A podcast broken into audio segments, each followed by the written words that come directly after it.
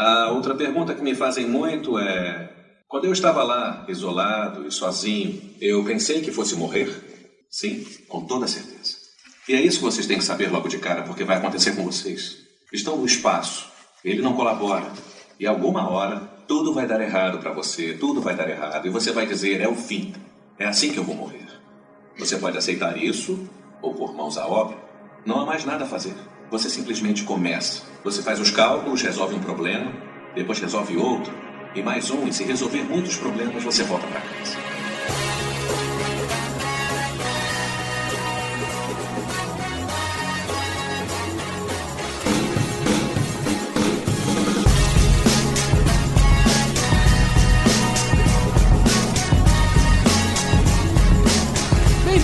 Senhores, a mais um podcast para falar sobre filmes e séries de TV. Nós somos os podcastinadores. Eu sou o Gustavo Guimarães e aqui comigo, se preparando para assistir As Aventuras de MacGyver em Marte, estão Tibério Velasquez. Tô aqui para dizer que nós viemos em paz.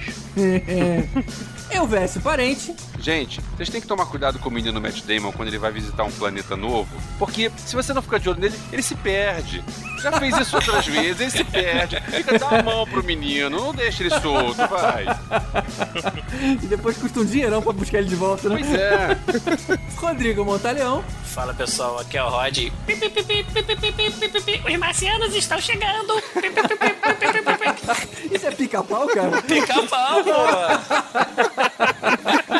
E mais uma vez aqui com a gente, Carlos Volta. E aí, galera, beleza? E só por causa de ter algum marciano maligno ouvindo isso.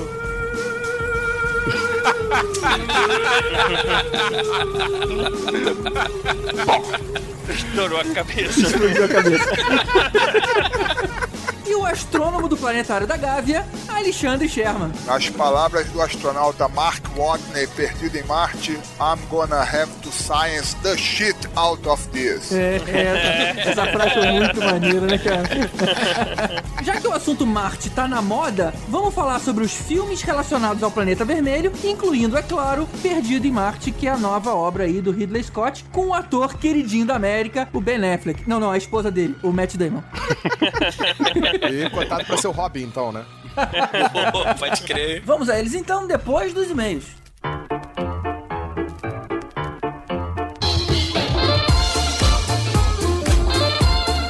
E aí, Tibério, quais são os e-mails que a gente vai ler hoje?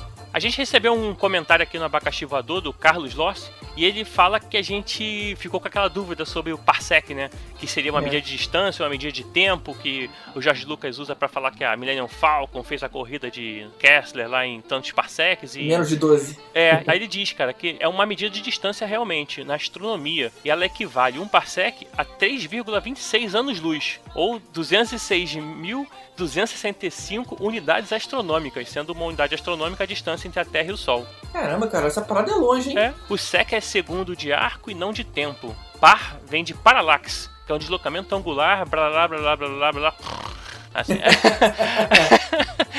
É, Realmente, cara, eu acho que o Jorge Lucas se confundiu aí, foi o que a gente falou no podcast, né? É, ele, provavelmente naquela época você não tinha tanta preocupação com ser fiel nas informações, né? Ah, o que eu for colocar a galera vai comprar. Hoje em dia a gente é muito mais crítico, né?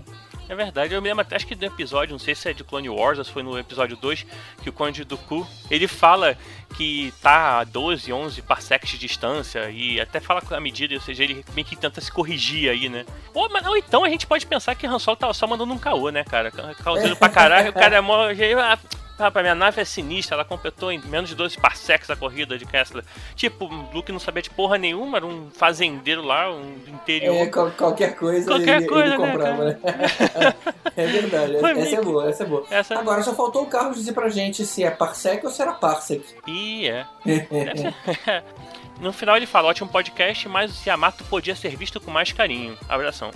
Algumas pessoas sentiram pena, né, da gente ter falado tão pouco tempo da Yamato. Na verdade, gente, era um podcast sobre naves. Não dá pra fazer metade do podcast sobre uma só, senão a gente ia deixar muita coisa de fora. E olha que já teve muita gente que reclamou das que ficaram de fora. É verdade, cara. Assim, Yamato é uma nave muito marcante, né? Mais o pessoal que curte anime aí, que foi, acho que foi um dos primeiros animes a chegar aqui no Brasil e É verdade. ficou bem marcado aí na cabeça das pessoas. E realmente é sensacional, cara. Eu tenho uma miniatura dela aqui, o brinquedinho de ouro aqui, né? E a gente recebeu o e-mail do Minion Pornor, curioso o nome do sujeito, que diz o seguinte: Achei o episódio sensacional, aí obrigado aí, ele manda os elogios, valeu cara. Ainda não tinha ouvido um podcast sobre esse assunto. Realmente é um tema diferente e bastante interessante. Fiquei com vontade de pesquisar mais sobre algumas das naves citadas. E apesar das séries Tokusatsu sempre apresentarem aquelas naves que viram robôs, acho que o Dylion do Jaspion deveria ter tido uma menção honrosa, que era uma nave estilosa pacas. Teve uma galera, na verdade, assim, a gente teve vários comentários que não entraram a Dylon, não entrou a Macross e sei lá, etc, etc. Mas assim, a gente mesmo tirou essas naves robôs do podcast, porque assim, a gente pretende fazer um podcast Totsukatsu e assim, aí sim falaria dessas naves e dos robôs gigantes e tudo mais. Se a gente falasse agora, a gente ia perder, né, muita coisa. E assim, é sacanagem você competir uma nave normal com uma nave que vira um robô gigante pra combater. Exatamente. Esse é o ponto. A gente simplesmente colocou na mesma faixa de comparação. É, não dá, não dá pra comparar. Podemos até falar assim, o pessoal falou que a gente esqueceu da Arcadia, que é a nave do Capitão Harlock, que é um anime japonês também. Só que assim, é, como anime, a gente falou, citou principalmente a Yamato, porque é uma nave que acho que é mais famosa, todo mundo que a gente conhece, assim, né? A Arcadia não é tão famosa assim, apesar de ser uma, um, realmente um navio pirata, né? Mas ela criação do mesmo cara que é o Leiji Matsumoto, que criou a Yamato e também ele também criou uma nave espacial que é bem específica, que é um trem. Caramba! Ou seja, o cara gostava de usar referências. Então, assim, tem um Ah. navio pirata, tem um coraçado da guerra, tem um trem, então tudo isso era nave espacial pra ele, entendeu? Ele usava essas. É. Isso aí a gente vai deixaria pra um podcast que a gente falasse também de animes ou algo do tipo, né? Porque o Capitão Harlock não chegou a sair live action, enquanto o Yamato saiu um live action espetacular aí, que a gente até citou no podcast. É isso aí. Vamos deixar pra falar na hora que a gente puder dedicar um podcast inteiro a isso. Verdade. E ele continua assim. No mais, a edição tá cada vez melhor, a galera tá sempre entrosada e me faz sentir num papo nerd de bar. Cara, essa é a intenção, cara. Que bom, que bom que você tá curtindo. A ideia é mesmo a gente sentir que a gente tá conversando com vocês. Vocês ouvem o que a gente tem a dizer e vocês voltam com a gente com as informações e a gente fica aí nesse fluxo de interação. Ainda bem que ele tá se sentindo num papo nerd de bar, que a ideia é essa, se ele sentisse outra coisa, é porque a gente tá fazendo errado. é, né? Então, estamos indo bem. Então, tamo indo bem. E vale a pena lembrar que a gente criou o nosso projeto de financiamento coletivo no Padrim. É, se a pessoa não conhece o Padrim, ele é um Patreon brasileiro que, só que em vez de dólar, trabalha com real, que fica bem mais fácil pra gente não ser pego de surpresa com a variação da moeda aí, né? Exatamente. Essa é a questão. Então, ou seja, o padrinho aceita até um real de doação. E a gente sabe que aquele um real não faz diferença alguma. E se todo mundo doasse um real, a gente mata nossos problemas aqui de custos operacionais. Então você pega aquela moeda aí que tá perdida no seu bolso e manda pra gente. E dependendo da faixa que você se enquadre, você inclusive participa lá do nosso grupo do Telegram, que tá sendo bem legal, que o pessoal tá participando, fazendo perguntas que a gente tá usando, inclusive, no podcast. Exatamente. Na verdade, além da gente repassar as perguntas, a gente ainda troca algumas ideias. Por exemplo, a gente debate sobre possíveis temas dos próximos podcasts. Uma vez escolhido um tema, a gente pega a sugestão de filmes. O que, que a gente pode falar sobre isso, sobre aquilo. E fora que a gente sempre fala ali umas bobagens, é, sempre com um teor nerd. Inclusive, a gente teve nesse podcast de hoje que você vai ouvir uma pergunta do Sérgio Salvador sobre Marte, que é sobre a terraformação de Marte, que a gente fez a pergunta aí pro nosso convidado, Alexandre Sherman. Exatamente, exatamente. E eu queria aproveitar, inclusive, para fazer um agradecimento formal ao Sérgio Salvador, Mário Rocha e Diogo Nascimento, que são os nossos iodas. Se você quiser saber quais são as categorias disponíveis além da Yoda, você entra lá no padrim.com.br barra podcrastinadores para saber como dar sua contribuição pra gente. É isso a- aí, cara. E também, GG, queria lembrar que hoje, dia 17, é o último dia para você poder participar do crowdfunding do Conselho Jedi do Rio de Janeiro para fazer a JediCon 2015. E se você está ouvindo esse podcast hoje, no dia do lançamento, no dia 17 de outubro, dá um pulo lá no benfeitoria.com.br JediCon 2015 RJ, lembrando que o link vai estar aqui no post, é aquele meio longo, que você vai poder fazer acontecer a JediCon 2015, ajudando o pessoal aí que está por trás do evento. É isso aí, gente. Manda então um e-mail para podcastinadores.gmail.com, dá um like lá no facebook.com.br podcastinadores ou comenta aqui no abacaxivador.com.br. Vamos seguir então com o nosso especial sobre filmes de Marte.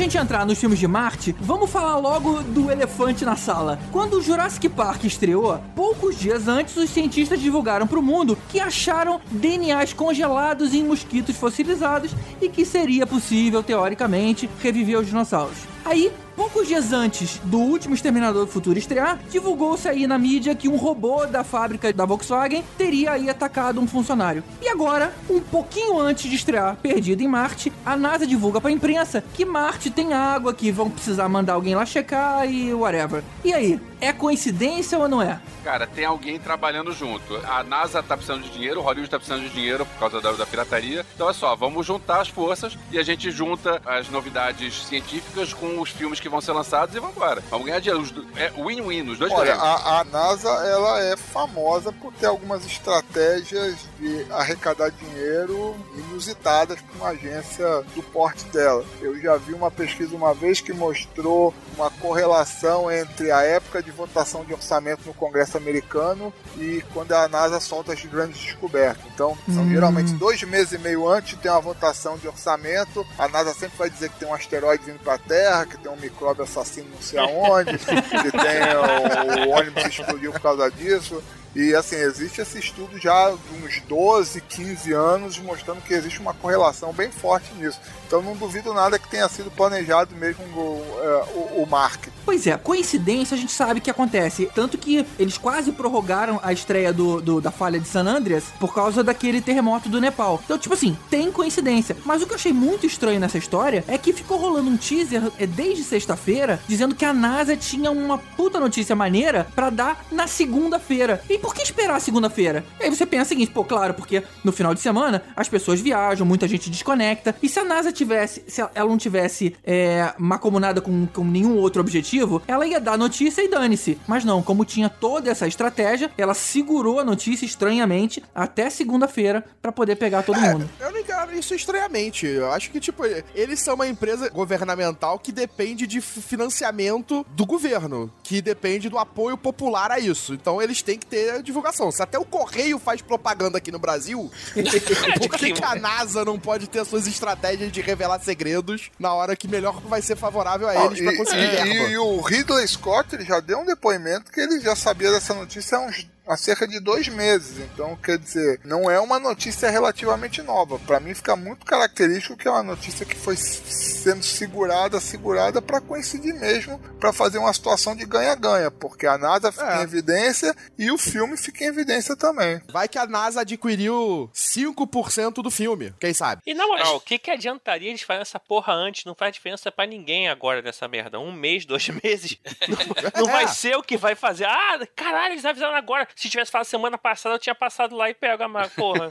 E normalmente, se a notícia foi dada agora, eles com certeza já devem ter feito muitos testes, muitas observações, até determinar com total certeza do que eles estão falando. Pelo menos eu imagino que eles esperem ter uma certeza maior, ou uma certeza, uma certeza maior, mas ter uma certeza daquilo que eles vão anunciar. É, não, que eles, eles deixaram um pouquinho aberto. Eles disseram que eles têm umas, uns veios congelados e que na hora que aquilo descongelar, dependendo da- do clima que esteja em Marte, aquilo vai virar água de verdade. É, vamos explicar o que que é a notícia, porque realmente é, o, o GG tá certo. A notícia em nenhum momento, se você for ler o, o comunicado oficial da NASA, em nenhum momento eles falam que foi achado água em Marte. Eles já tinham fotos desse orbitador marciano, que é uma nave que está girando ao redor de Marte, tirando fotos. Eles já tinham fotos de algumas mudanças sazonais que eles acreditavam que fosse é, alguma coisa líquida. Então, assim, depende da época do ano, aparecia e depende da época do ano, não aparecia. Então, eles achavam assim, é uma coisa que está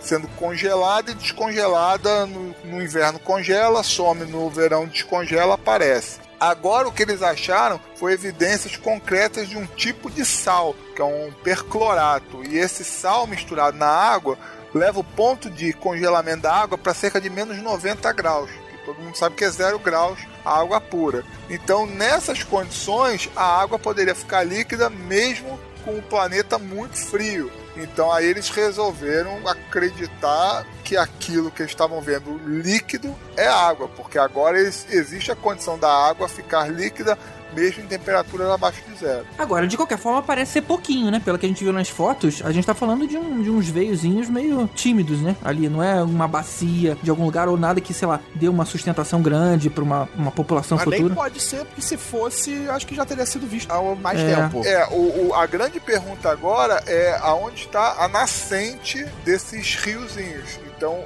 não se sabe se é água de condensação da atmosfera que, que se acumulou e se condensou, ou se existe algum tipo de aquífero subterrâneo que seria é, a, a- a grande felicidade, seria o bilhete premiado da loteria se houvesse aí um veio subterrâneo de água em abundância em mar. Aquífero subterrâneo. Foi por isso que a gente chamou o cara, olha só.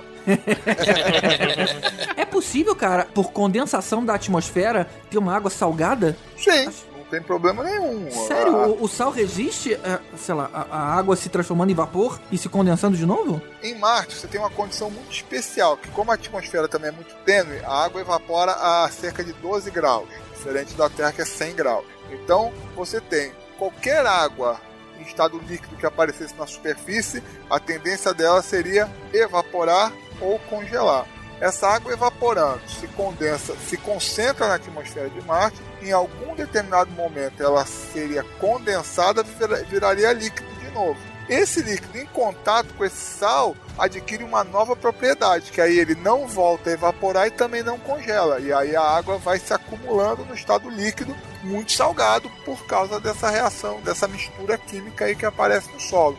Mas isso também nunca foi observado. Isso é uma história que se montou, que ela é possível e plausível, mas nunca foi observado. Eu só sei que a gente vai confirmar essa estratégia de lançar filme com notícias reais quando em dezembro alguém falar que construiu um sabre de luz em casa, né? Aí a gente vai, vai ter certeza que a coisa tá casada. Mas desse susto vocês não vão morrer, não, fica tranquilo. Ah, muito bom. Agora, explicar água em Marte é mole. Eu quero ver explicar formações de Stonehenge em Marte. Mas se isso foi encontrado, Foi, pô. É, Isso aí foi, Isso foi, é né? fatos reais. Só que a NASA não divulga, porque ela não tem interesse que a gente Ah. saiba esse tipo de coisa. Ah, mas o, o George Otisso Carlos falou que tem um monte de coisa lá, cara.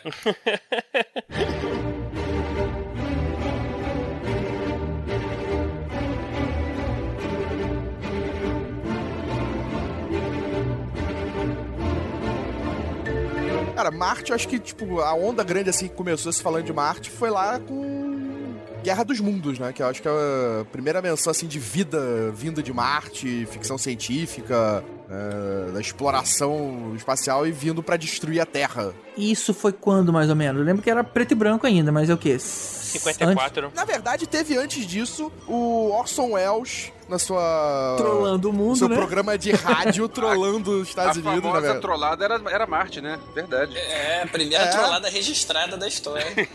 E que ele fazia lá uma transmissão como se fosse um programa jornalístico real e era uma invasão de marcianos. É, a Guerra dos Mundos é um livro do H.G. Wells que o Orson Welles apresentou como novelização no rádio. E as pessoas acreditaram.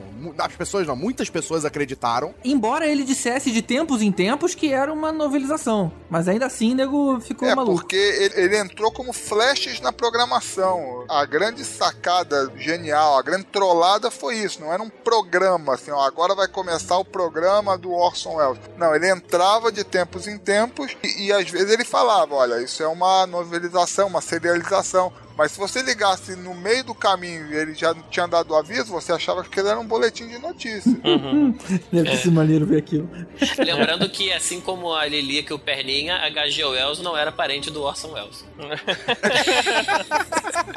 Pô, sacanagem. Eu achava que era. E o primeiro filme, que foi em 53, que é a versão pro cinema do original do livro, né? Que é a invasão, os militares, e depois teve a outra versão recente do Spielberg, passando aí pela visão de um humano normal mal durante a invasão. Que é um filme E- que, se fosse reeditado, trocando o fim, ele nem seria tão ruim.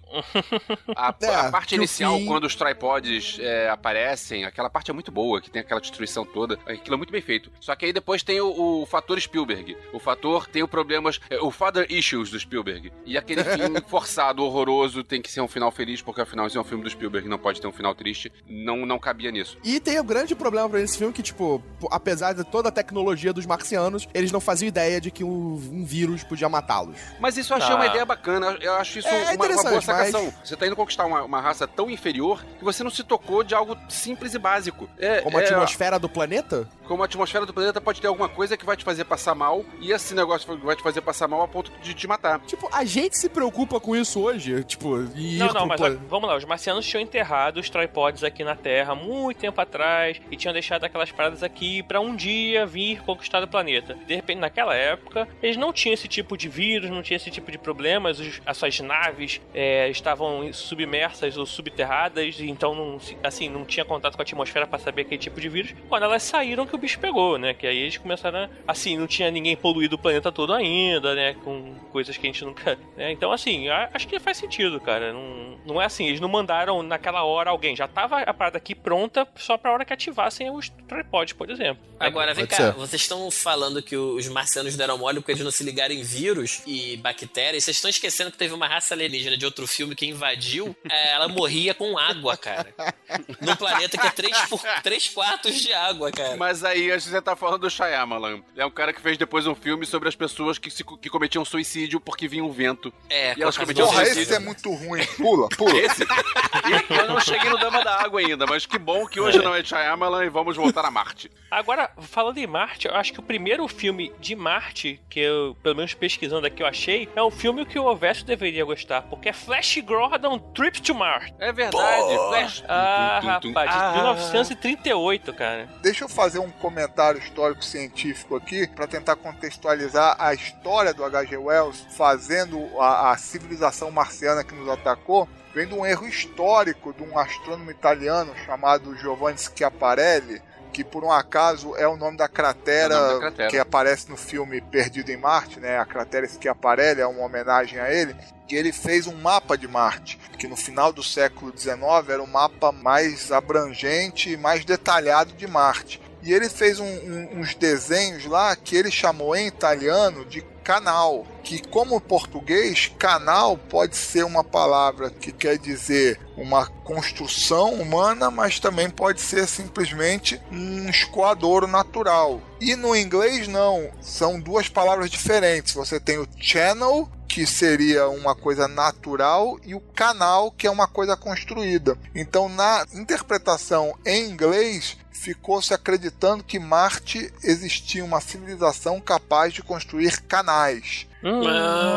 E no final do século XIX, a grande obra que estava acontecendo no mundo era o Canal de Suez. E você é o canal de Suez pode ter sido uma grande obra no século XIX, mas hoje em dia você faz isso em cinco meses. Mas naquela época fala assim, olha, se para fazer um canal como o canal de Suez nós estamos demorando seis anos, imagina o avanço da civilização marciana para ter feito todos esses canais ao longo de todo o planeta. Então criou-se aquela noção que, assim, baseado em, em uma tradução equivocada, mas num mapa cientificamente acurado, de que Marte abrigava uma civilização grande. E aí o H.G. Wells entrou logo depois escrevendo o livro e mostrando, olha, a civilização deles é, é tecnológica, é desenvolvida e é ruim e vem nos atacar. Ele soube aproveitar aquela onda. Agora, um co- comentário sobre fazer um canal de Suez em cinco meses. Isso é porque não é a Prefeitura do Rio. Porque Ah, senão claro. demoraria muito mais e custaria eu- muito mais caro. Eu não só sou cotista, como eu sou funcionário da Prefeitura do Rio. Então vamos apagar esse comentário aí para não criar problemas.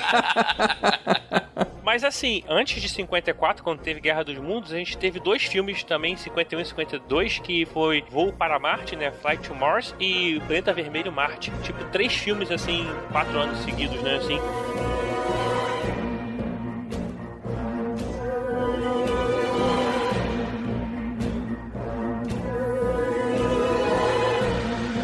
96 teve o- a paródia pra mim, que os grandes clássicos de filmes de invasão alienígena e até do Guerra dos Mundos, que é o, o Marte Ataca do Tim Burton, marcianos invadindo a Terra novamente. Eu sou muito fã desse Que é uma filme. galhofa foda. Mas ele, ele é tipo mesmo uma sátira, assim, ou, ele foi É. feito nada a ver? Ele, Não, não, ele É, Uma é uma sátira. sátira assumida. É a ponto de quando chegam os marcianos, e aí tem aquela cena do pessoal ir recepcionar os marcianos, e olha só, aí aparece um hippie bicho grilo com uma pomba branca, branca. Aí ele solta a pomba e diz: Eles vieram em paz. E aí o Marcelo saca a arma e mata a pomba.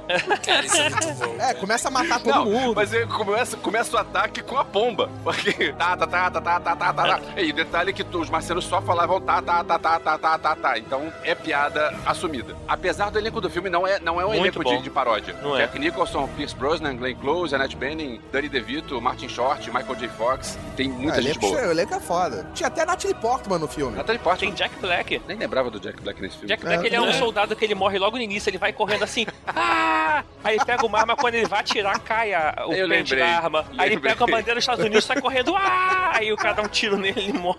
Não, e esse filme, exatamente, essa sátira do começo é muito boa, porque aí logo depois é tipo, ah não, vai começar a guerra entre eles. Não, não. Ah não, a pomba era maligna, ele, é, pra, pra os especialistas falando. Eles consideravam a pomba uma atitude maligna. Então vamos dar outra chance. Aí tem de novo uma reunião pra fazer o encontro e aí. No quem- Congresso. é, não é? Ele que vai no Congresso e aí começam a destruir o Congresso, aí tem uma velhinha na televisão. Legal, eles estão destruindo o Congresso, tipo, uma velhinha feliz. Cara, é muito bom e é, exatamente, é Esse uma filme é muito sátira, do- tipo, muito boa. Ele não se passa em Marte, né? Como outros filmes que a gente vai falar aqui. Na verdade, ele é na Terra, mas assim, são os marcianos que a gente queria ver. É. E o visual deles é muito bom, né, cara? Eles ficam com aquela cabecinha de dentro de um aquário, né? Com aquele cabeção, tipo um cérebro com olho esbugalhado, assim, cara, é muito bom, cara, o design. Exatamente, eles se preocuparam com a atmosfera. É, eles vieram com um aquáriozinho, verdade.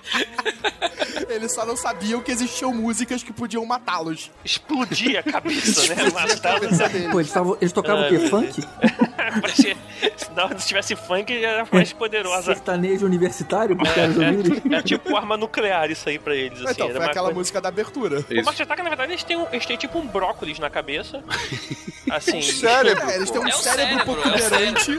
É, o cérebro. É um o brócolis, rosto a face é como se fosse um esqueleto. É, uma caveirona com olho esbugalhado. É. É, tipo, é só pra explodir mais legal. Agora, esse filme tem uma, umas paradas marcantes. Além da, da música da cabeça dele explodindo, ele destruindo assim, tem aquela parada que ele tira a cabeça da mulher e bota no cachorro, e bota a cabeça do cachorro na mulher. Isso é muito bom. As experiências que eles fazem é, muito foda, cara. Eu, eu não sei por que esse, que esse filme não, não agrada tanto. Tem um monte de gente que não gosta dele. Deve ser porque Eu, eu não gosto. o filme... Eu também não. É, você, vocês são chatos, chatos, bobos e feios. O filme é divertido, é, é pra ser galhofa. É, o Cara. a proposta do filme é essa, é É galhofa. galhofa, Pois é. é galhofa. Cara, esse filme me lembra muito o espírito, sabe do que? Do Gremlins. Gremlin. Isso. Por É, isso que o GG não gosta. Ah, É, verdade, cara. Deve Chegamos ser. ao ponto. Deve ser. Mas ele, assim, ele, o efeito especial dele é bem datado, assim, né? Tu vê hoje os marcianos são bem desenhozinhos, assim, né? Dentro do negócio. Acho que eles podiam fazer aí um, uma remasterização, sei lá. pra Não, podia não. Não, deixa assim, é, tem Deixa que ser quieto, tosco mesmo, tem que ser tosco. É. Então tá Não bom. estão querendo trazer de volta os Gremlins pra estragar tudo? Pois é. É, Essas coisas têm que ser toscas. Eu gosto muito do Marte Ataca, mas é um filme que é galhofa. Até agora, até esse ano, eu acho que só tinha um filme muito bom, baseado em Marte, né? Que a história tem, tem tudo com Marte, que é O Vingador do Futuro.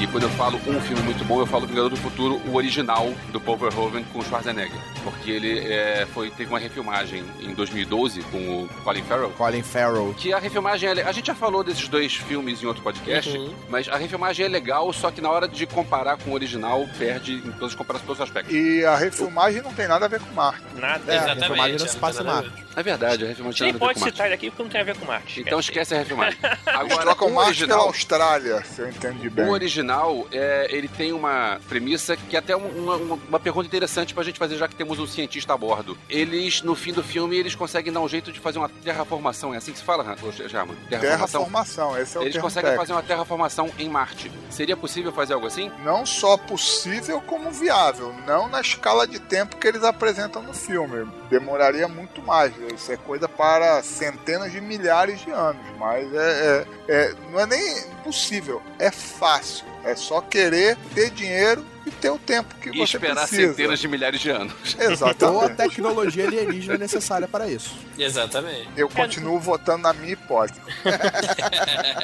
É, no, no caso ali, eles. É como se Marte tivesse água congelada, né? é, embaixo do solo, ele usa uma coisa, é um aquecedor, e aí a, a, a água. Liberação de uma atmosfera, criando uma atmosfera. Mas isso seria- seria dessa forma, assim, a água evaporando, seria só isso suficiente para se formar um ar respirável em Marte? Não, na verdade você tem que evaporar primeiro o gelo seco. O gelo seco é composto de gás carbônico. Então o gelo seco evaporando, você cria um efeito estufa em Marte e aí naturalmente as temperaturas vão ficar mais elevadas, a pressão da atmosfera vai ficar maior e aí a água que porventura estiver lá congelada, ela vai evaporar e- e vai se compor a atmosfera naturalmente. Isso ainda não te dá uma atmosfera respirável, porque a gente não respira água, a gente respira oxigênio.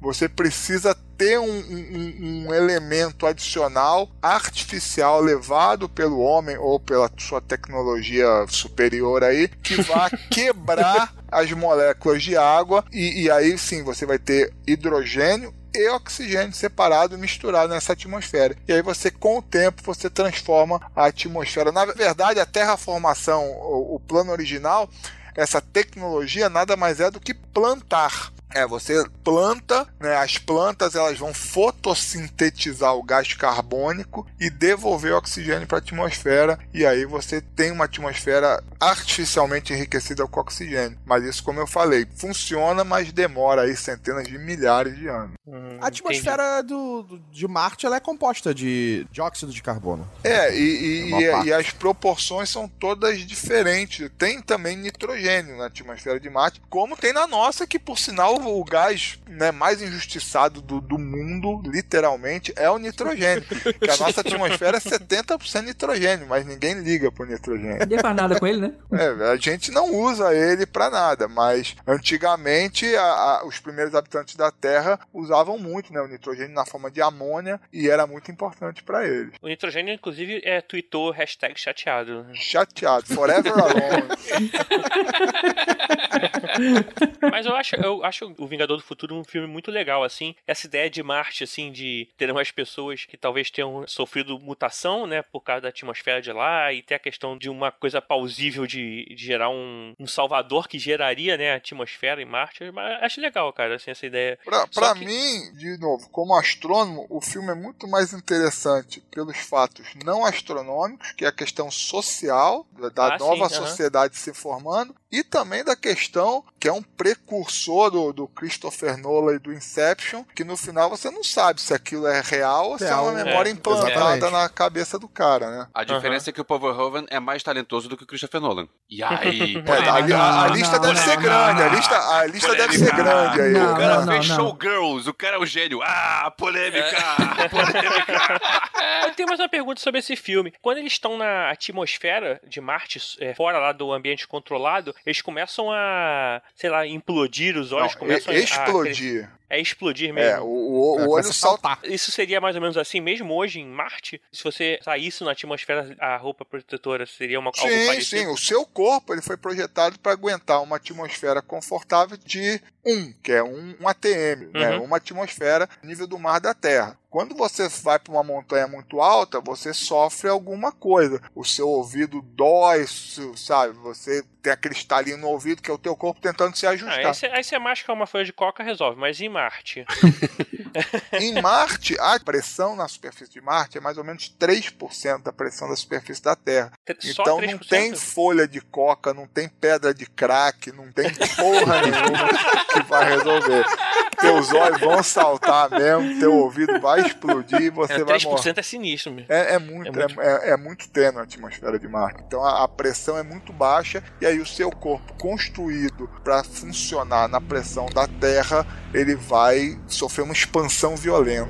Tá. Eu tenho uns amigos meus que já foram, parece que foram pra Marte, já que eles expandiram violentamente. É, mas aí foi com comida, cara. Ah, tá. Desculpa.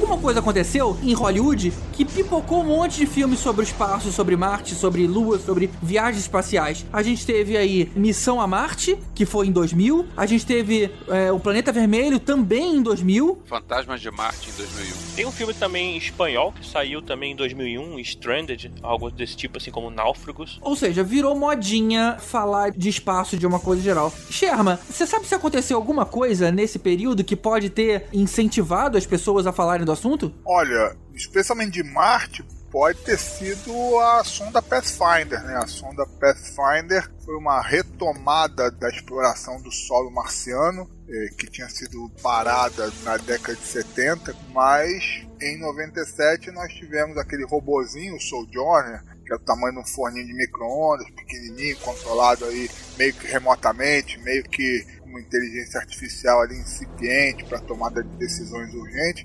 Então talvez seja isso. A, a- missão chegou lá em 97. Então eu não sei, vocês entendem mais de cinema, mas me parece um tempo adequado aí. 97 a missão chegando, até lançar os filmes em 2000, talvez. E foi uma coisa que comoveu o mundo, né? Todo mundo acompanhou as primeiras imagens lá de Marte. Provavelmente foi isso mesmo. Sim, porque foi um- uma missão totalmente diferente, porque ela não aterrizou em Marte, né? Ela despencou em Marte. Ela, ela, ela foi largada lá e chegou com aqueles airbags gigantes, quicando e tal, aí o negócio se abriu, começou a mandar informações, e aí depois saiu o robozinho e começou a andar também. Então, assim, foi uma série de fatores, assim, inéditos, assim, pioneiros que aconteceram com essa missão. Eu me surpreendo de até hoje não terem feito, pelo menos anunciado, algum filme sobre uma sonda que pousa num, num meteoro, que a gente acabou de viver, né? Esse, esse grande feito, né, da agência europeia. Cara, Bruce Willis já pousou É, em meteoro. calma aí, calma aí, gente. Meteoro é um fenômeno atmosférico. Vocês estão falando de asteroides. É. É verdade, é verdade, é verdade.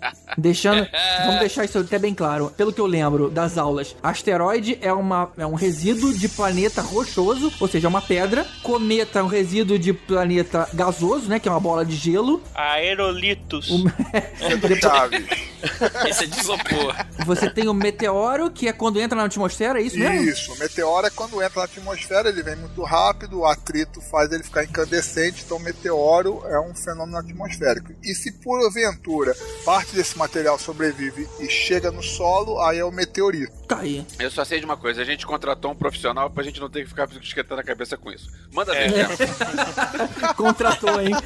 Alguém vai pagar o cara ou não? Eu já tô até animado, eu tava com sono e já acordei de Ué, repente. mas peraí, ele vai receber o mesmo cachê que a gente, não vai? Não, eu quero o dobro. O mesmo percentual. Eu quero o dobro. Agora, uma coisa curiosa desses filmes é que nenhum deles é exatamente muito bom, né? Assim, sendo bondoso. Um deles é o Missão Marte, que é do Brian De Palma, e eu revi agora. O Missão Marte tem seu valor. Tem seu valor, tem seu valor. Inclusive, é, tem- eu reparei no início vários planos sequências legais pra caramba. Eu lembrei, cara, Brian De Palma sabia fazer isso. lá. Naquele churrasco, né? É, Eu lembro disso também. Naquele churrasco, cara, a câmera não para, não corta nunca. Esse é o do Val Kilmer ou é o do Gary Esse é o do Esse Gary é o do Gary Sinise Sinise. com o Tim Robbins. É, esse Gary é bom mesmo. Robbins. É o que eles Isso. brincam com a ideia do rosto em Marte. Com aquela formação rochosa, eles dão uma explicação pra aquele rosto existir. E o que acaba sendo muito legal é que a gente vai ver, né, um filme sobre a exploração de Marte e acaba ganhando uma surpresa sobre a origem da vida na Terra. Eu achei isso bem bacana. Tem até uma homenagem a Kubrick, né, porque tem aquele, Isso. aquele cenário todo branco. Mas no fim das contas, é um filme cheio de erros, né, tem um meio cansativo, eu diria. Mas de toda essa leva, eu diria que foi o mais acertadinho. E tem uma coisa corajosa que foi. é, pode spoiler de filme de 15 anos atrás? Pode, pode. Não, 15 Uma coisa que eu achei né? corajosa foi. é, Qualquer coisa agora. 15 anos, gente, 15 anos. Essa nave zarpou. Uma coisa que eu achei corajosa foi matar o personagem do Tim Robbins daquele jeito, porque não é Hollywood. É o cara tá lá e o cara era o nome principal do filme, era ele, o Gary É. Sinise, Uhum. mas acho que o Tim Robbins na época era um nome mais eu acho que o famoso. Tim Robbins ainda tinha mais nome. E tem um momento chave lá que o personagem dele vai rodar e você pensa, não, a gente vai dar um jeito de voltar com isso. Se fosse Spielberg, daria um jeito de voltar. Só que não, o cara morre mesmo, e bacana. Bacana não que o cara morreu, bacana foi É, que o.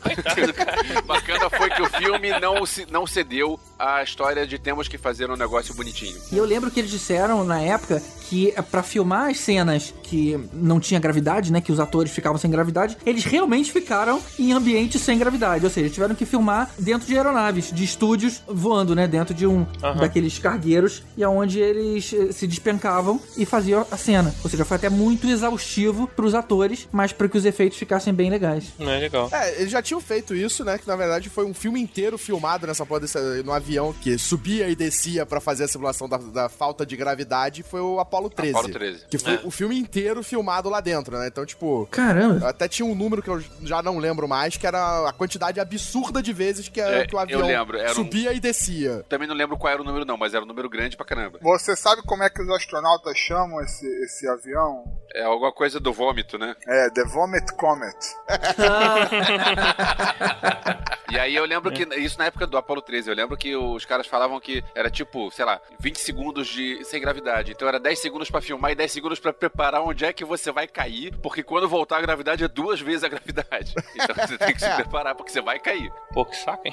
Ué, No É. Missão Marte você tem algumas cenas que eles usam isso, não é o filme inteiro Sim. nessa sen- sensação, né? E, e, finalmente o Gary Sinise vai pro espaço. é verdade. Ele queria ir no Apollo 13, não consegue, que fica doente e acaba indo em Missão Marte. Não foi pra Lua, mas foi pra Marte.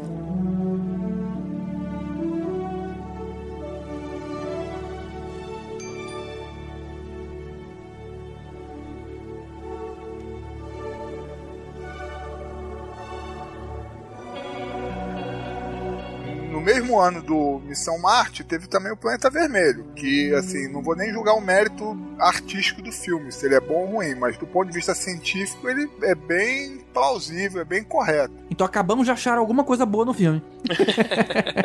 Ele tinha a premissa de que a Terra tava morrendo, né? Tipo uma coisa Aham. meio interstellar. Isso. E eles estão lá pra tentar descobrir uma maneira, procurando soluções pra resolver o problema da Terra. Você falou da Estela aí, o que, que tem? Interstellar, ele falou. foi, foi pra te esnobar, Tibério.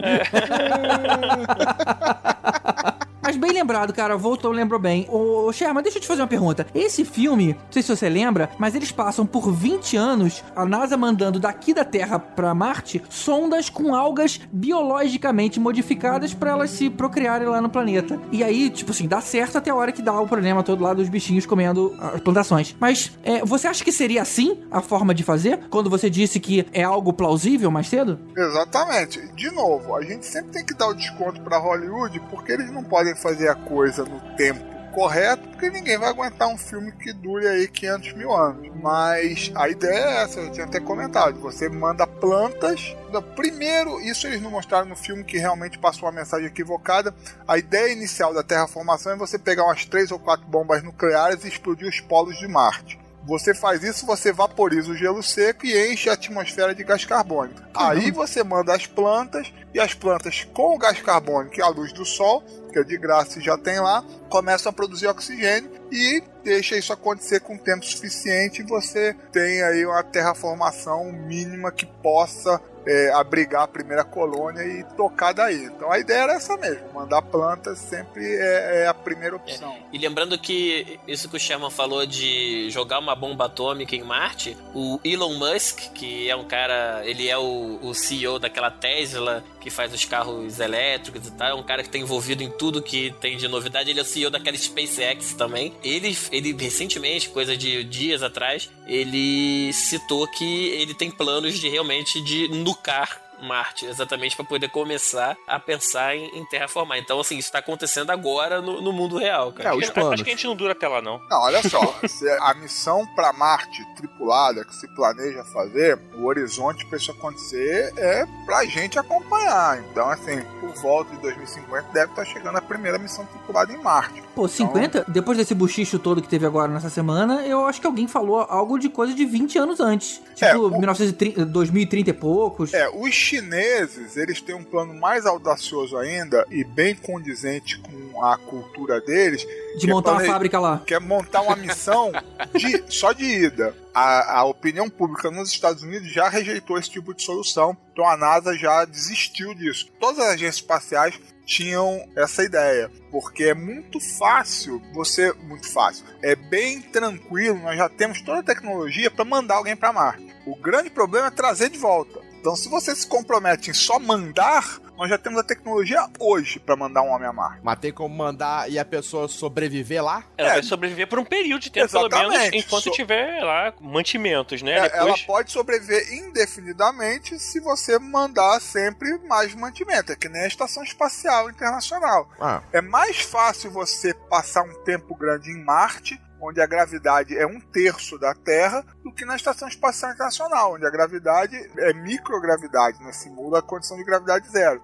O seu organismo sofre muito mais passando um ano na Estação Espacial Internacional do que passando um ano em Marte. É, é claro, na Estação Espacial Internacional você está a 300 km de distância, é mais fácil de mandar mantimentos e também para você voltar. voltar. Em Marte, não. Em Marte você teria esse compromisso de, ó, você vai e você não volta. Então a China tem esse compromisso na Agência Espacial Chinesa, é isso. Nós vamos fazer uma missão para Marte. E as pessoas que vão sabem que não voltam. Beleza, se a gente tem como mandar pra Marte uma tripulação com capacidade de ir lá construir alguma coisa, ou subsistir por algum tempo até nós mandarmos mais suprimentos. Por que, que eles não teriam como voltar? Se a gente tem condição de mandar coisas pra eles, no- num tempo em que eles possam utilizá-las, eles não poderiam ter capacidade ou de criar, construir ou de formar dispositivos que pudessem trazê-los de volta? Você já viu a base de lançamento de foguetes? Sim. É, é isso que você precisa construir lá. Com a gravidade sendo menor, não seria mais fácil sair? Não, o que você teria que fazer? Você precisa mandar uma nave que tenha combustível para ir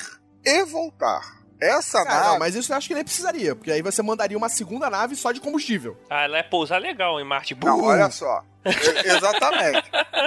Ela não pousa. que pousar não vai ser a nave que vai trazer de volta, vai ser um módulo, como aparece no filme No Perdido em Marte, como foi a Lua também. O, o módulo lunar que pousou na Lua não é a nave que trouxe ele de volta. Ela se acoplou de novo com o orbitador e o orbitador que traz ele de volta. Então, assim, você tem várias etapas de nave. Tem a Sim. etapa que é, é- é a nave que vai fazer o, o tiro curto, que é sair da atmosfera, e preferencialmente você tem uma nave maior para fazer isso. Isso custa dinheiro. É, o grande problema seria então a nave pra tirar eles da atmosfera. Seria isso que eles teriam que construir lá, ou então a nave já sai pronta daqui, só que aí você vai ter que ter uma nave maior para carregar essa nave menor. Essa nave menor vai ter que pousar em Marte, então essa nave já vai usar algum combustível, você não pode largar ela lá de qualquer jeito, porque ela tem que estar em plenas condições de operação. Então assim, é tudo muito complicado. Dá para fazer? Dá para fazer. Só Mas que o custo não é viável. Não, é viável daqui a 50 anos. É, que- é, é, é, e é o que eu falei. Pro chinês é muito mais barato, econômico e interessante. Mas assim, ó, vai e não volta. A NASA,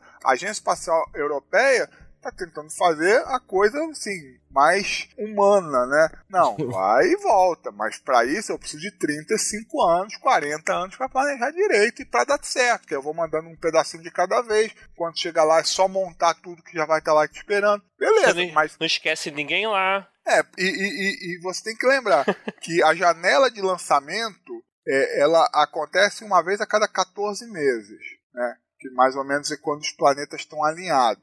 Nessa janela de lançamento, você tem uma viagem que dura mais ou menos uns 20 meses. Então, assim, cada vez assim, pô, vamos de novo? Vamos. Só aí já tem assim uns 3 anos entre o vamos e o de novo. Então, se cada missão você vai mandar uma parte, você tem, sei lá, 10 pedaços para mandar, aí você só tem 30 anos de missões planejadas para Marte. É, acho que não é muito fácil, não. Não, Fácil? É, é fácil, é é. demorado. É. Assim, não, não- não É. tem nenhuma dificuldade intrínseca. toda a tecnologia, todo o conhecimento dinâmico, todo o conhecimento orbital já existem hoje. Mas custa dinheiro e tem um detalhe: você vai ter que fazer uma missão redundante, tudo dobrado ou triplicado no momento que você quer trazer de volta o pessoal que vai. É, só esclarecendo pro pessoal que viu Perdido em Marte agora, o filme se passa anos, né? Eles mesmo falam, é, É, que só que é, você tá vendo em duas horas, mas foram anos que aparecem ali. 500 e poucos dias, depois 600 dias. São muito tempo, que é mais ou menos o que demoraria de verdade, né? É, tem, tem um recurso do filme, não sei se isso chega a ser spoiler, que assim, eu não gosto pra nenhum tipo de narrativa, mas é necessário. Uma hora assim, sete meses depois, vai É. embora, né? Mas tinha que ser, né? Tinha que ser. Não, tinha que ter, claro, mas assim, eu, eu- é um pouco frustrante, né? Você quer saber o que, que aconteceu durante aqueles sete meses, né? Você quer ver. É que a gente falou do filme Interestelar, que seria a visão do filme pelo cara que ficou esperando eles, que foram lá naquele planeta que tinha super perto de um buraco negro, que o cara ficou lá anos, 70 anos esperando eles voltarem, enquanto os caras estavam lá no buraco negro, passaram-se horas. é, né? se, se, se você vir aí no meu contrato que eu assinei com os podcastinadores, eu não falo de Interestelar.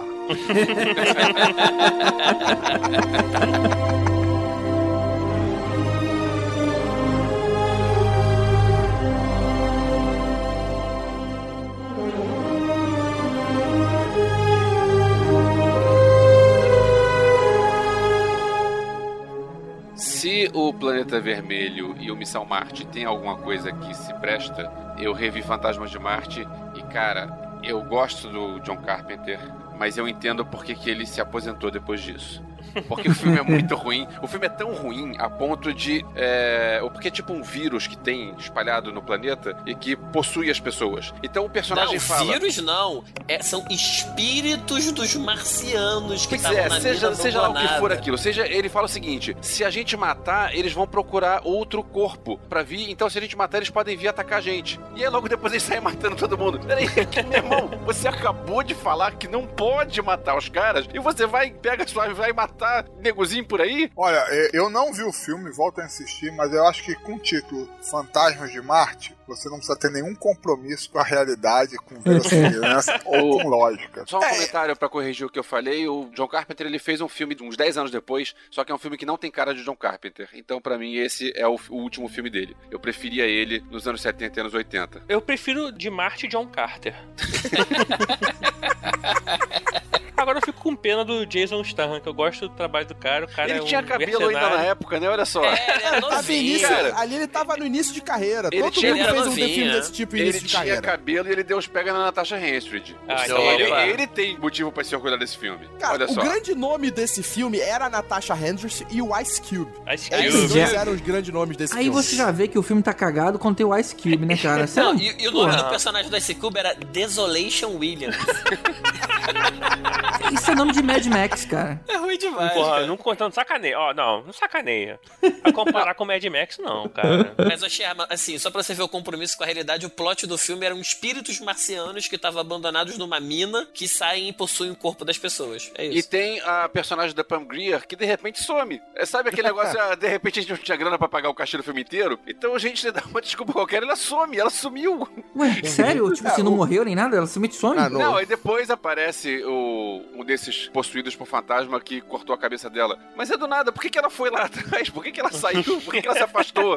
Só pra esclarecer também, nesse, o filme se passa acho que no século 22 e Marte já estava terraformado. Tipo, pelo menos boa parte do planeta já estava terraformado. E aí os fantasmas é o quê? Eles sempre moraram lá e. É, e- eles estão explorando uma mina, então é uma vila mineradora. Eles estão escavando e aí de- perdem contato com a mina, mandam lá uma equipe pra investigar e descobrem que eles foram possuídos pelos espíritos dos antigos marcianos.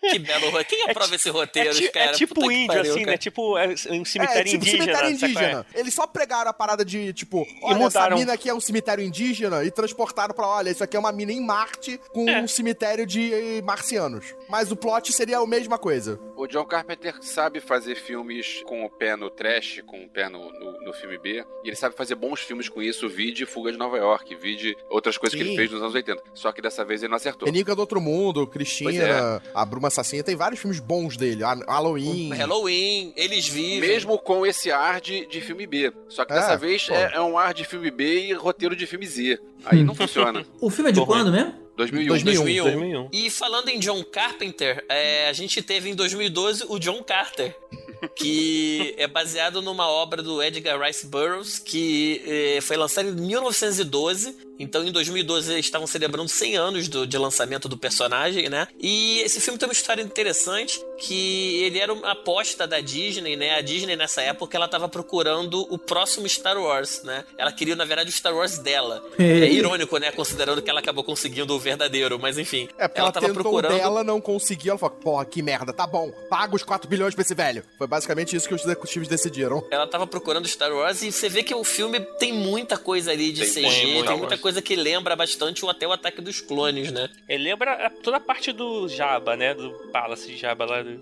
É. deserto, do. Tem O até as problema é que ele ficou tão ruim quanto. Olha, eu não sei, eu não, eu não acho que ficou ruim, não. O problema do John Carter é que é um filme dos anos 80, feito em 2012. Porque, Boa. assim, É, é, é um filme, é um filme de aventura perfeito. espacial com cara de Perfeito. Flash Gordon, aquele clássico incompreendido que vocês não gostam. E também, é, e, e ele tem esse clima todo de anos 80, que se ele fosse lançado nos anos 80, algo assim meio entre a qualidade do Indiana Jones e a falta de qualidade do Alan Quatermain, ele ia funcionar. Porque É, É ele tem um clima de aventura legal, ele tem um monte de personagens bizarros com nomes esquisitos. Só que hoje em dia a gente vê isso e pensa, cara, não, né?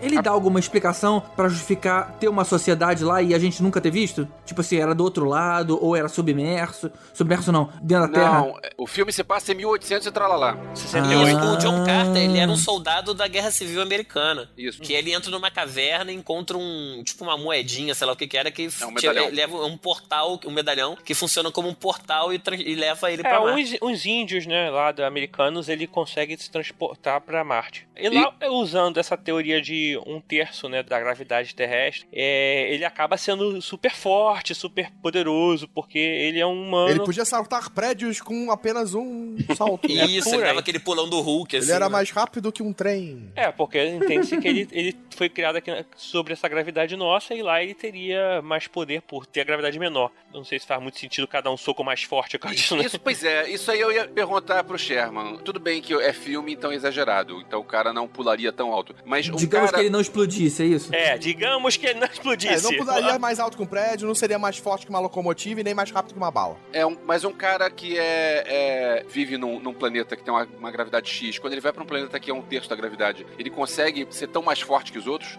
Quem são os outros que já moram lá? É, É isso, do que os locais. A questão é, sim, consegue. Porque pros locais, a gravidade é normal. Pra ele, ele pula e voa quase. Não, olha só, imagina que você passou a sua vida inteira, sei lá, carregando 40, 50 quilos de peso, de repente tira esse peso, entendeu? Tipo Conan. O seu músculo estava acostumado a trabalhar num regime determinado, porque a sua massa não mudou, mas o seu peso mudou porque a gravidade diminuiu. Então aquele músculo que estava acostumado a, a- a mover 90 quilos, agora tem que mover 30. Então a hora que você levantar, estaria até assim, algumas cenas poderiam ser cômicas, inusitadas. O cara levanta da cama, bate no teto, porque ele está acostumado a no início, levantar. no início é assim, ó, quando ele tá aprendendo a andar na outra gravidade, ele fi- fica caindo o tempo todo.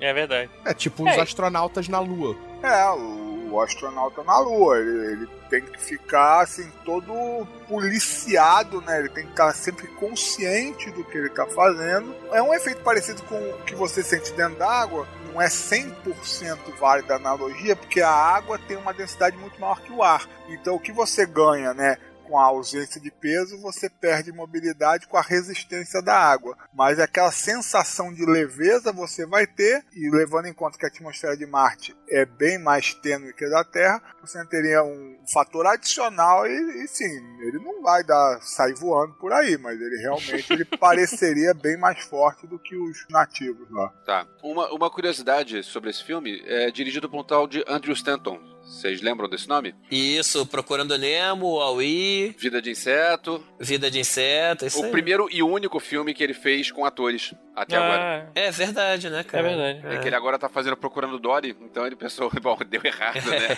Vamos E- voltar. Ele também demorou, né? Depois de John Carter, ele só tá fazendo agora Procurando Dory. Tipo, então É. tem aí, ele ficou no hiatus aí de alguns anos. Mas eu acho esse filme injustiçado, cara. Eu, eu gostei bastante, eu me diverti bastante Eu também com me esse diverti filme, cara. bastante, mas você tem que levar esse, esse espírito de, de anos 80, porque senão Então, não mas, funciona. mas tem que considerar, cara, a gente tá falando, ah, o cara pulava, não sei o quê, mas o cara que, o Edgar Rice Burroughs bolou tudo isso em 1912, cara. Verdade. O cara não tava errado. Ele, na época, o cara foi até visionário de lembrar desse negócio da gravidade e tal. Eu lembro que eu vi esse filme, cara, é, acho que foi o primeiro filme que eu vi em IMAX. Eu lembro que foi um bom filme de aventura e fantasia, mas saí do cinema assim, é, tá bom, mais um filme de Exatamente, ação. exatamente. eu acho que essa é a sensação desse filme. É. Ele é um filme legal, é um filme divertido, mas não é um filme que impactante quanto era esperado pela Disney. A Disney esperava desse filme muito mais do que o que ele foi. É, se ela lançasse É, em ele é um- 77, seria muito mais. É, ela queria que fosse realmente o Star Wars dela. Com esses efeitos especiais. Então, E esse filme, ele também acho que foi meio que questão de honra, né? Porque ele, junto com O Senhor dos Anéis, era sempre citado como uma obra infilmável, né? Por anos e anos e anos ele era uma obra infilmável. E aí, quando o pessoal passou a ter a, a condição tecnológica pra fazer, acho que também foi meio questão de honra, né? Agora vamos fazer.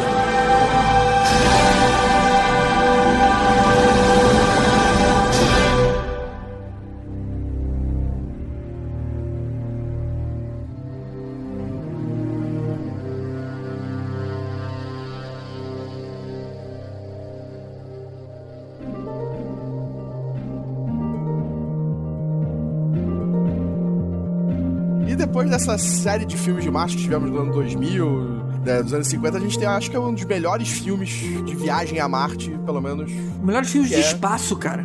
Pois é, o melhor filme Sim. de Viagem a Marte já é. De espaço vai ter pessoas que vão questionar, mas tá ali no top 2 pra mim. Que é Perdido em Marte, do Ridley Scott, que voltou, acho que, a fazer filmes decentes. Isso.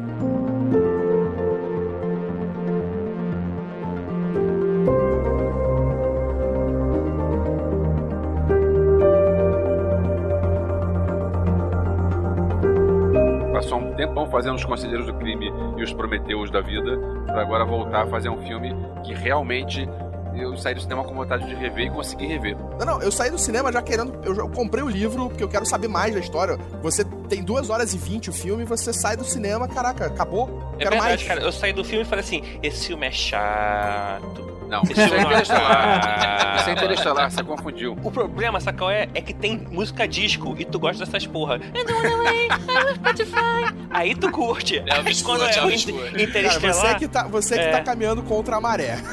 Cara, a- o jeito como eles colocaram a música disco foi muito legal. E É, o jeito como o, cara, como o cara não gosta daquilo e como o cara tem que conviver com aquilo porque ele tá sozinho e é a única coisa que ele tem pra ouvir. E como eles conseguem encaixar tudo aquilo, eu achei muito legal. Cara, a história, a narrativa, o modo que a história é contada, ela não, não se perde. Eles não tem um momento ali, tipo, que foge do principal. Toda a história tá bem amarrada, a narrativa tá muito bem feita, os personagens são carismáticos, o elenco é sensacional. A gente tem um elenco ali gigantesco e de atores fodas.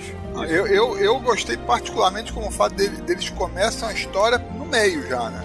Já começam a história, assim, os caras indo embora de Marte. É interessante É, que já começa já no pique, né, cara? Já começa, opa, tá tendo uma tempestade, temos que ir. Que por sinal é o grande erro científico do filme, aquela porra da tempestade. Qual o problema da tempestade? A gente já falou aqui reiteradas vezes, né? A, A a pressão, né? densidade da Atmosfera. de Marte não, não ia ter um, um vento daquele calibre fazendo aquele estrago todo. A questão toda, é, isso foi levantado depois eu já li uma entrevista do pessoal da NASA falando, parece que o Ridley Scott já comentou isso também numa entrevista que ele deu, que eles reclamaram muito, reclamaram muito, reclamaram muito, e ele falou assim, olha, sem a tempestade não tem filme, cara. A- tempestade é que faz a coisa acontecer, é onde ele se perde, sei lá. Aí o pessoal dá, tudo bem, olha, é importante, é, é só um filme, né? Então pode fazer a tempestade. E aí, a, quando a NASA liberou a tempestade, então foi, tudo bem. Mas assim, é uma mentira. E dentro da mentira tem outra mentira, que é eles levantarem voo naquela tempestade. O cara fala assim, ó, o foguete vai virar, o foguete vai virar, o foguete vai virar. Então sai voando logo. Aí, pô, o foguete em pé tava arriscado de virar. E quando ele começa a voar, ele não tá mais arriscado, né? É. Ele tinha voa direitinho. lado, né?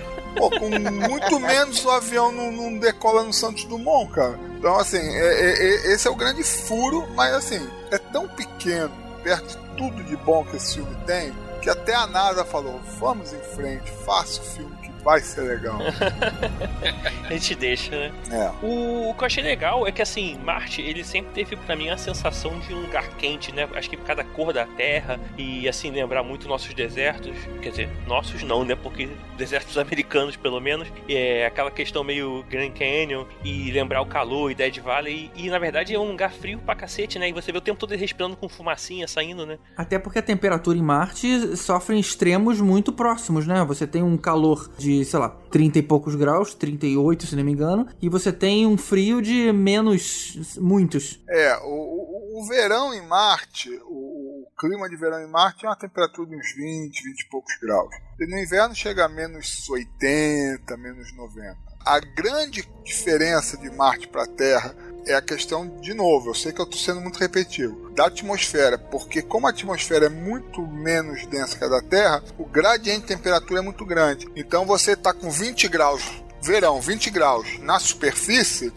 mas se você subir uma escada de 5 metros, já está 10 graus.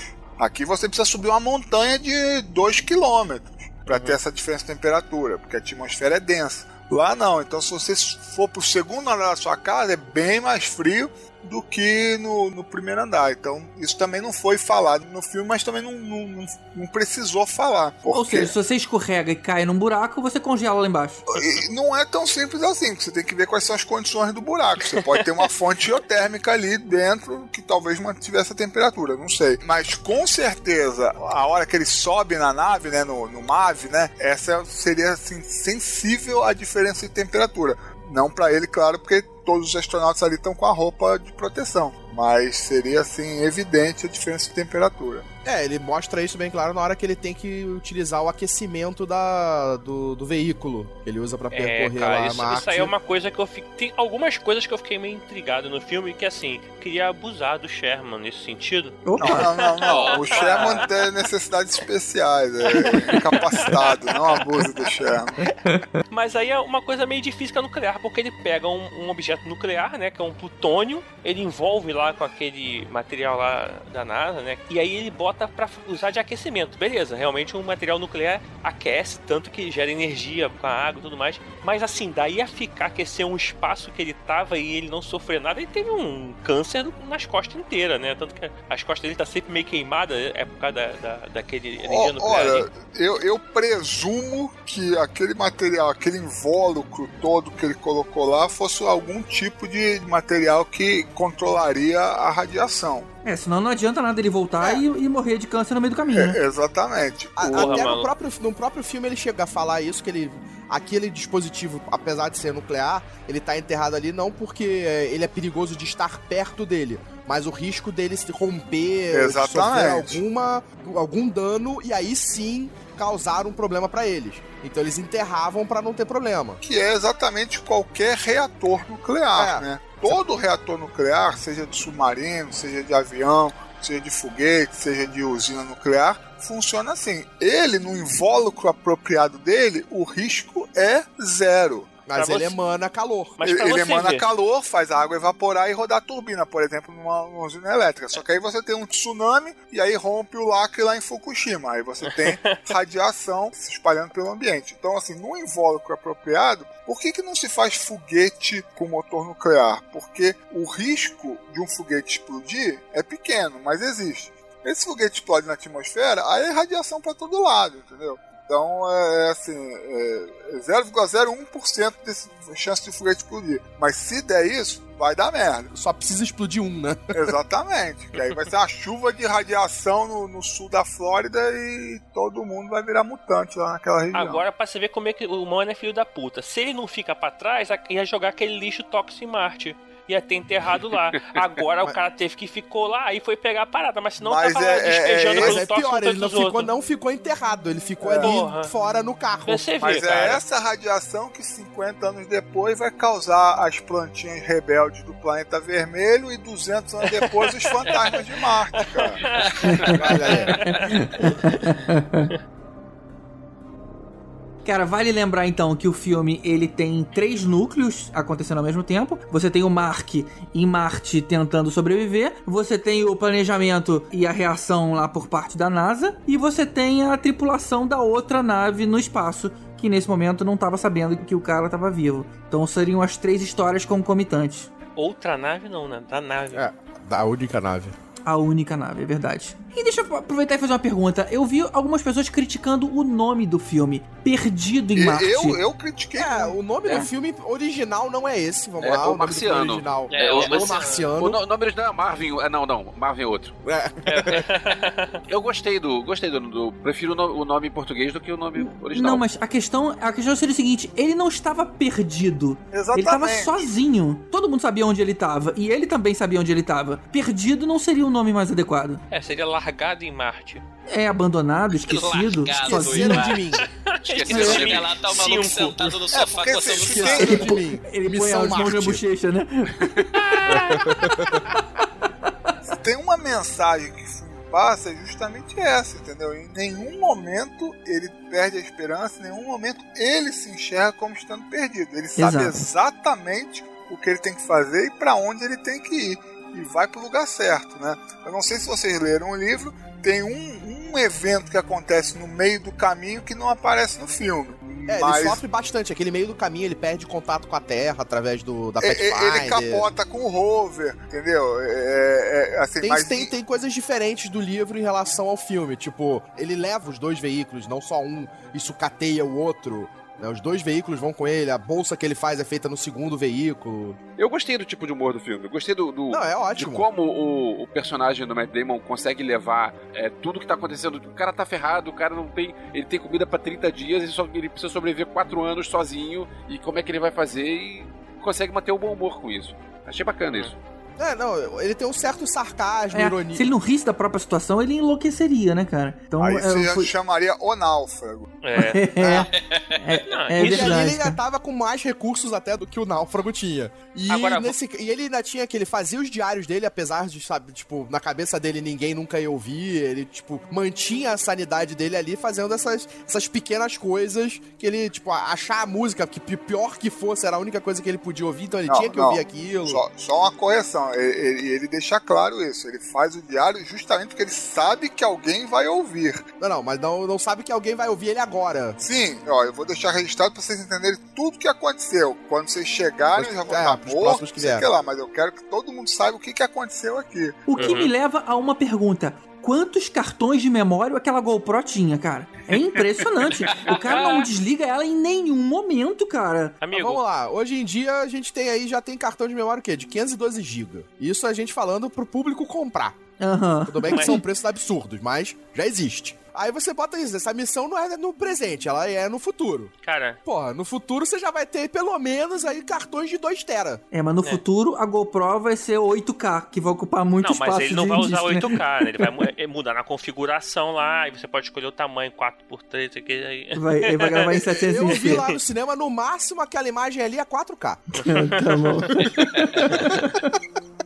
Cinematograficamente falando, foi interessante como eles pegaram é, esse sistema todo de, de found footage, né? Que é ele falando com o computador, são as câmeras que estão na roupa, as câmeras que estão nos veículos, e misturando com a narrativa convencional. Você quebra é, essa, é, esse negócio de sempre a narrativa convencional e você não usa só o negócio de câmera encontrada, que é um saco, porque ninguém mais aguenta isso. Eu Sim. achei Ia ser bem chato se não tivesse aquela câmera, porque ele não ia falar nada, você ficar assistindo um filme mudo. Não, ele ia arrumar uma bola, né? Que nem o É. Wilson. É, ia, o ia ser muito chato. Virar o Você Wilson tem- dele. É a forma de fazer o diálogo, né? É, é a meio que quarta parede ali e tal, só que é pra gente. E tem um adendo ao filme, uma coisa adicional que foi feita, que como se quase teasers, que são exatamente mostrando eles durante a missão. Que é essas câmeras é, em videozinhos online, no YouTube, que eles mandaram e saíam alguns vídeos mostrando a tripulação conversando, interagindo, brincando e foram lançados como teasers, como se fosse aqueles sites que mostram imagens de missão da NASA. E aí, tipo, aqueles astronautas, que tem até, acho que o, um astronauta que tava na estação espacial que fazia um blog de espaço que ele ficava sempre postando vídeos de lá. Então eles tinham esses vídeos que eles faziam também e foi lançado isso no YouTube pra divulgação do filme, que também são bem legais. Ô, Sherman, deixa eu aproveitar e te fazer uma pergunta. É, eu lembro de como ele arrumava pra fazer água e lembro também de, de o trabalhão que deu pra ele começar a cultivar coisa, ou seja, fazer comida. Mas como é que ele gerava oxigênio? Eu acho que isso não ficou muito claro ou eu não entendi corretamente. O o oxigênio ele não estava gerando, pelo que eu entendi. tinha ali, né? É, ele tinha Ele tava aquele, filtrando o próprio, é, o próprio ele oxigênio? tinha, ele tinha aquele ambiente que era climatizado, pressurizado e, por que não dizer, oxigenado. Ele, inclusive, ele gasta o oxigênio dele para produzir água. Uhum. A água, ele pega o combustível do foguete, que é hidrogênio líquido, e junta com oxigênio para fazer água. E aí ele faz o cálculo da comida, mas vale também para o oxigênio. O negócio é projetado para durar os 80 dias com 100, 6 pessoas. De repente ele sozinho vai durar muito mais. Então ele tinha abundância disso. É toda hora que mostra ele falando na telinha lá, aparece lá 20% de oxigênio. Na, na roupa, né? Quando ele tá Não, na, fora. não na, na própria câmera que ele fala dentro da estação. É. Mas engraçado, eu não lembro de nenhum momento o oxigênio ter sido um problema. Até mesmo Não, quando não explode a plantação do cara, que o espaço é contaminado, né? E ele não pode mais usar. Ou seja, que tem uma grande perda de Explode oxigênio. não, que tem a, a, a tempestade. Não, tem despressurização da parte Não. onde tem a plantação. É, onde a plantação se perde, não lembra? Não, porque tem uma hora que ele explode e logo que a primeira tentativa dele tirar o combustível do foguete lá, ele Não, não, mas explode quando, não, ele, não. quando a- a- ele vai pra transferir, sai, despressu- Ah, é, sim, sim, sim, sim. Quando a, a, câmera de comporta de, entrada, pressurização não funciona, é, verdade. é, Isso, rompe isso. e, e estoura. Que acaba com toda a fonte de renovação de comida, né? Ele só, te- a partir daquele momento, ele só fica com as batatas que ele já plantou. E não, não tem como ter mais nada novo. Ali teve uma grande perda de oxigênio. E em nenhum momento eu vejo ele preocupado com novos oxigênios, né? Isso que. Eles chegam a falar, eu acho que, de, de filtros de ar, É, alguma coisa. E, e- e, assim, não seria de todo impossível, porque se você tiver, aí eu tô assim, tentando salvar a história aí, Aham, porque claro, isso não é claro. dito diretamente no filme e no livro também não. Mas se você levar em conta que quando você respira você solta gás carbônico, o gás carbônico é CO2. Então você tem um átomo de carbono para dois de oxigênio. Se você tiver algum tipo de filtro ou dispositivo que consiga quebrar essa molécula e devolver esse oxigênio puro, você a princípio você tem oxigênio não é infinito, mas é renovável. Você tem uma reciclagem eficiente. Hoje em dia isso não é factível porque a energia que você precisa para fazer isso é muito maior do que o que você obtém de volta. Então é, seria muito custoso. Mas sabe-se lá no futuro essa tecnologia já pode ter sido barateada ou otimizada, talvez seja isso. Que ele chega a mencionar no filme filtros de ar pro oxigênio. Então eu acho que o oxigênio ele meio que resolve o problema dele nessa fala dele de filtros. Ele não dá uma explicação direta de como ele renova o ar ou como ele faz pra ter mais oxigênio ou ter oxigênio, mas E, e de novo, que eu- eu- não custa lembrar que Marte é rico em dióxido de carbono, gelo seco. Então você tem uma fonte de mineração que você pode obter oxigênio a- a partir de recursos inerentes ao planeta. Agora, tem uma, uma forma de contar a história que eu achei interessante também, pra gente não perder aquele tempo todo, aquele cinco anos depois, mas na verdade é a comunicação dele com a Terra, né? Que demoraria meia hora, mais ou menos, uma ida de uma mensagem, uma volta, e eles mostram como se fosse automaticamente, mas o tempo passa muito mais rápido ali, né? Que, a- pelo, não, que entendi, pelo que eu entendi, ele, a, a mensagem demora meia hora pra ir e meia hora pra voltar. Então ele manda a mensagem e uma hora depois ele tá recebendo de volta. Não, é, são mais ou menos 15 minutos para ir, 15 para voltar. Ah, É então é meia 30 hora no no total. É, total. Mas assim, eu, eu não vi isso, eu não entendi isso. Ele, ele mostra automaticamente por uma questão da edição do filme. Sim, sim, Pô, é isso. mas ele transpare... ele dá a entender que existe realmente essa, É, essa dá- diferença dá. de Sim, tempo. Sim. Tanto que tem uns momentos quando ele tá fazendo aquela com a, com a Pathfinder no começo, pra ela identificando os posicionamentos pra fazer o alfabeto, que ele manda as paradas e tá lá ele sentado esperando. Dá uma cochilada, perdeu é, uma é palavra. esperando eles converterem lá, mandar a mensagem. E no final, que eu achei que ficou legal isso também, no final eles têm a diferença, que eles falam, ah, não, a gente vai demorar pra receber as informações deles. Apesar de estarem mostrando ao mesmo tempo, eles têm um pequeno delay. É.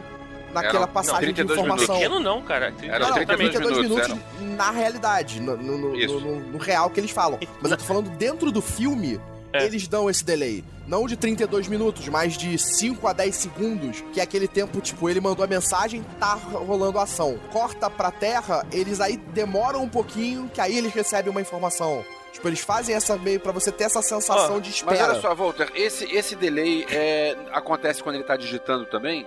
Porque tem uma hora que ele tá digitando e ele pergunta "O- qual foi a reação do pessoal lá no, no, no meu foguete. E aí o, o Chiwetel Ejiofor, que eu não sei como é que se pronuncia esse nome, ele é, demora a responder, que ele fica pensando, pô, e agora? Eu conto pra ele, não conto? E ele logo responde, tá tudo bem? Você tá me ouvindo? Não, então, mas aí sim, ele esperou lá.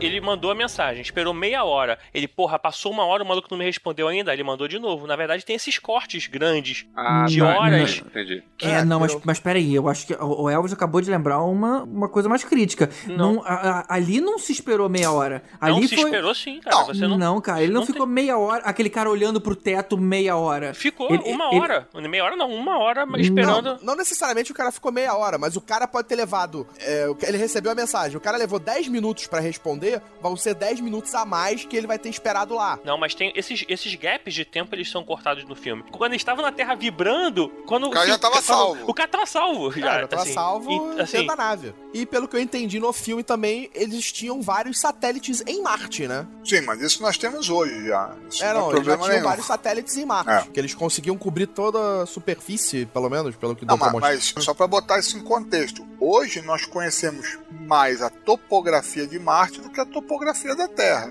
Os mapas topográficos de Marte são mais detalhados que os mapas topográficos da Terra, porque a Terra, além de você ter 70% da superfície terrestre debaixo d'água, você tem plantação, floresta, cidade que atrapalha. Marte não, Marte é só topografia. Então nós conhecemos muito mais o relevo marciano do que o relevo da Terra hoje. No futuro, então, nem se fala. A Terra é menos relevante, né? Ai, Ai, que horrível. Muito boa essa. Ô, Sherman, eles usavam como medida de tempo a palavra sol. Isso. É, isso é porque o, o dia pra eles é diferente do dia, Não, do, é. do dia o- da Terra? Exatamente.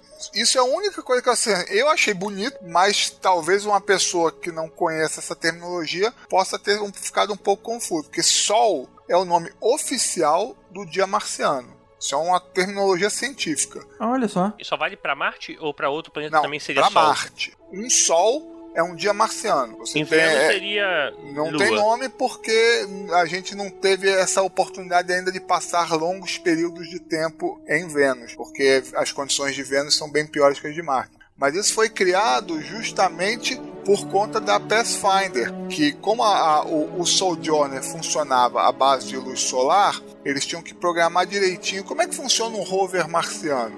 O rover marciano ele só funciona durante o dia, isso até é falado no filme também, né? Você tem quatro horas de energia, depois tem É. que parar onde você estiver, ficar só captando luz solar para acumular, passa a noite e no dia seguinte você tem mais quatro horas de funcionamento e vai se repetindo isso. Então você tem que programar, então você tem que conhecer muito bem o ciclo de insolação daquele planeta. O planeta Marte, o dia dele é muito parecido com o da Terra. São 24 horas e 20 minutos, mais ou menos, um dia marciano, uma rotação completa. Então, para não confundir, quando você fala assim, um dia, então assim, vamos dar um nome para esse período. Que nome é esse? Sol. Então, um dia marciano se chama Sol. Então, o Sol é uma rotação do planeta Marte. Aí ele conta o tempo, como ele está lá, é mais interessante contar em dias marcianos, não em dias terrestres. Então, eles vão contando Sol 1, Sol 2, Sol 8, Sol 10, Sol 70. Então, isso é o dia marciano. Agora você falou, você comentou rapidamente sobre Vênus. Deixa eu te fazer uma pergunta. Dá pra pousar em Vênus também? Ou é um daqueles planetas com uma atmosfera impossível? Tipo assim, a gente nunca vai pra lá. Não, a, a gente. Porque Mercúrio a gente sabe que a gente nunca vai conseguir ir pra lá, né? Não, não, não tem como. Não, não sei porquê. Preconceito seu. É, GG, Mercúrio também é planeta, cara. É, cara. É. Porra, Qual, GG. qual- qual é o seu problema com Mercúrio? Não entendi. eu, eu sempre acreditei que eram. Ai, que horrível, Elvis. É, que seria um planeta com, de lava, né? Não, não, não. Olha só, o sistema solar ele pode ser dividido em duas famílias: os planetas rochosos, Mercúrio, Vênus, Terra e Marte, e os planetas gasosos, Júpiter, Saturno, Urano e Netuno. Então, os planetas gasosos. Calma aí, você ignorou Plutão, é isso mesmo? Não, eu tô falando de planetas. Eu tô É, falando de planetas. não, aí, mó E olha vacilo, só, isso entrega idade que é uma maravilha. Eu já me reciclei. Plutão foi rebaixado em 2007. Nós já temos uma geração inteira de crianças que estudaram na escola sabendo que Plutão não é planeta. Aí sempre vem um velhinho. Aí fala assim: não, mas e Plutão? Meu amigo, isso já não é mais problema, tá? Então, assim, você está apegado ao passado. Então, são oito planetas no sistema solar, quatro rochosos. os mais próximos do Sol, e quatro gasosos mais distantes. Os planetas gasosos, o nome é autoexplicativo. Eles não têm uma superfície sólida, eles são bolas de gás. Então, Júpiter, Urano, Saturno, Netuno, eles têm um núcleo sólido muito escondido, mas a maior parte da sua composição é gás. Então, você não tem uma superfície para pousar nesses planetas. Mas, Sherma, mesmo o núcleo sólido desses planetas gasosos não é válido você tentar pousar neles? Não, não, porque a camada de atmosfera de um planeta gasoso desse é tão grande que a pressão que seria a superfície sólida desse planeta é, é, é irresistível. Você não teria como construir algo que resistisse a essa pressão. Então, isso não é nem plano, nem vontade, nem intenção de ninguém. Já os A planetas não tem nenhum porquê, né? é, não tem nem porquê. Já os planetas rochosos, aí sim, são planetas parecidos com a Terra, guardadas as devidas proporções. Né? Então, Mercúrio é um planeta que não tem atmosfera. Então, ele é muito parecido com a Lua. Mas seria completamente viável e factível pousar uma missão lá, tripulada até. A temperatura não seria um problema, cara? Olha, a temperatura ela varia muito. Mercúrio, como não tem atmosfera, ele vai do muito quente Até o inferno. pro muito frio. ele, ele- ele, assim, durante o dia onde bate sol, ele pode chegar a uns 300 graus de temperatura. E aí, quando fica de noite, ele cai para menos 100. Então, esse é o gradiente de temperatura. Você tem que ir à tardinha pra lá. Mas Tem que ir na penumbra. eu, eu estudei tanto para isso.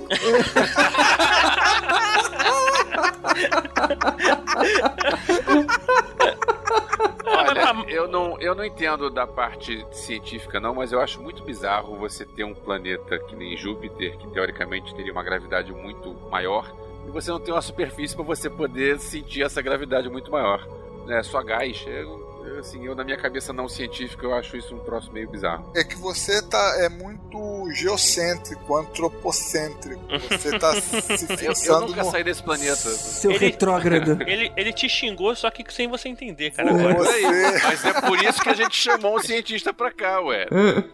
Por- Porque a Terra ela tem a mesma característica de Júpiter. Ela tem uma parte sólida e uma parte gasosa. Só que a parte sólida é 98%, a parte gasosa é 2%. Júpiter é quase o contrário, a parte sólida é 10%, a parte gasosa é 90%. Então, assim, é a mesma coisa, só muda a proporção. Só que como você tem essa atmosfera extremamente densa, extremamente espessa, a parte superficial mesmo sólida de Júpiter, ela nos é inacessível. Não quer dizer que ela não, não, não- não seja relevante, não seja bacana, não seja legal, não seja simpática. Ela simplesmente nós não temos acesso a ela por conta de ter toda essa atmosfera. A, Agora, a gente já imagina do que seja composta essa parte sólida do, de, de a, um a gente não imagina, a gente sabe. né? É, é hidrogênio metálico, é, é- é uma forma de hidrogênio que só acontece com essas altíssimas pressões. É um hidrogênio sólido. né? O hidrogênio ah, geralmente é gasoso, a gente consegue, com alto resfriamento, criar hidrogênio líquido. Lá é um hidrogênio sólido. Se a gente conseguisse é, resgatar uma amostra e trouxesse pra Terra, ele ia virar um hidrogênio normal? É, ele, ele evaporaria Ele antes é. de chegar Uhum. na Terra. Entendi, entendi. E aí Mas- eu tava falando do- dos planetas rochosos, né? Que sim, a gente tem algum tipo de, de esperança de, de chegar à superfície. Com exceção de Vênus, porque Vênus tem uma atmosfera extremamente densa. A pressão superficial de Vênus equivale a mais ou menos a pressão de um quilômetro debaixo d'água. Então é altíssima Aí. pressão. É muito quente, tem um efeito estufa absurdo. Então é, é- é o planeta mais quente do sistema solar, temperatura média de 450 graus. E a composição atmosférica ela é rica em ácido clorídrico. Então é uma atmosfera extremamente ácida, corrosiva. Então não é um lugar que seja muito hospitaleiro ou convidativo. As primeiras sondas que foram a Vênus, elas foram destruídas pela pressão e foram corroídas pelo ácido. Duraram assim horas na superfície. Até se entender por que estava se perdendo o contato, falar assim, não, olha só, a sonda funcionou bem, só que ela não foi feita para aguentar esse rojão. É mais ou menos que nem o sangue do, do xenomorfo. Ou isso. Agora uma pergunta: e Júpiter, a gente não poderia pousar. E as luas de Júpiter? Não tem aquele filme, é, alguma coisa Europa, que é na Missão Lua de Júpiter? Europa. Sim, um troço tem. assim. É, a Europa é uma das luas de Júpiter. Inclusive, a- as luas de Júpiter, É, as, luas Europa de, Report. Isso, É. Europa Eu- Report. Isso, isso, isso. as luas de Júpiter e as luas de Saturno são realmente os mundos, e aí eu digo mundos no sentido mais amplo da palavra, mais interessantes para serem explorados depois de Marte. Então, assim, talvez o nosso interesse seja muito mais para explorar Io, que é uma lua de Júpiter, ou Titã, que é uma lua de Saturno, do que Vênus ou Mercúrio, que a gente conhece relativamente bem e sabe que não, não são lugares que prometem alguma coisa, né? Porque as explorações que são feitas, elas são feitas com, com uma aposta no futuro de algum lugar, alguma base avançada que se possa conquistar. A gente ainda tem isso né, no nosso subconsciente. Se tudo der certo, e quando eu digo der certo, eu digo em termos de política e economia, não estou falando em termos de conhecimento científico. É, Não que eu deseje isso, mas a época da Guerra Fria foi boa por conta disso. Você tinha aquele compromisso de chegar na Lua, por quê? Porque eu preciso chegar, porque o outro vai chegar também. Essa era a motivação do, do Kennedy quando ele fez aquele discurso. Tem que chegar antes do russo. Ponto final. Por quê? Porque o russo é ruim e eu sou bom. E o russo falando a mesma coisa. Então, naquele clima, a, a, a, a conquista espacial avançou muito rápido. Hoje em dia isso não existe, que é muito bom para toda a sociedade, mas está sendo ruim para a conquista espacial.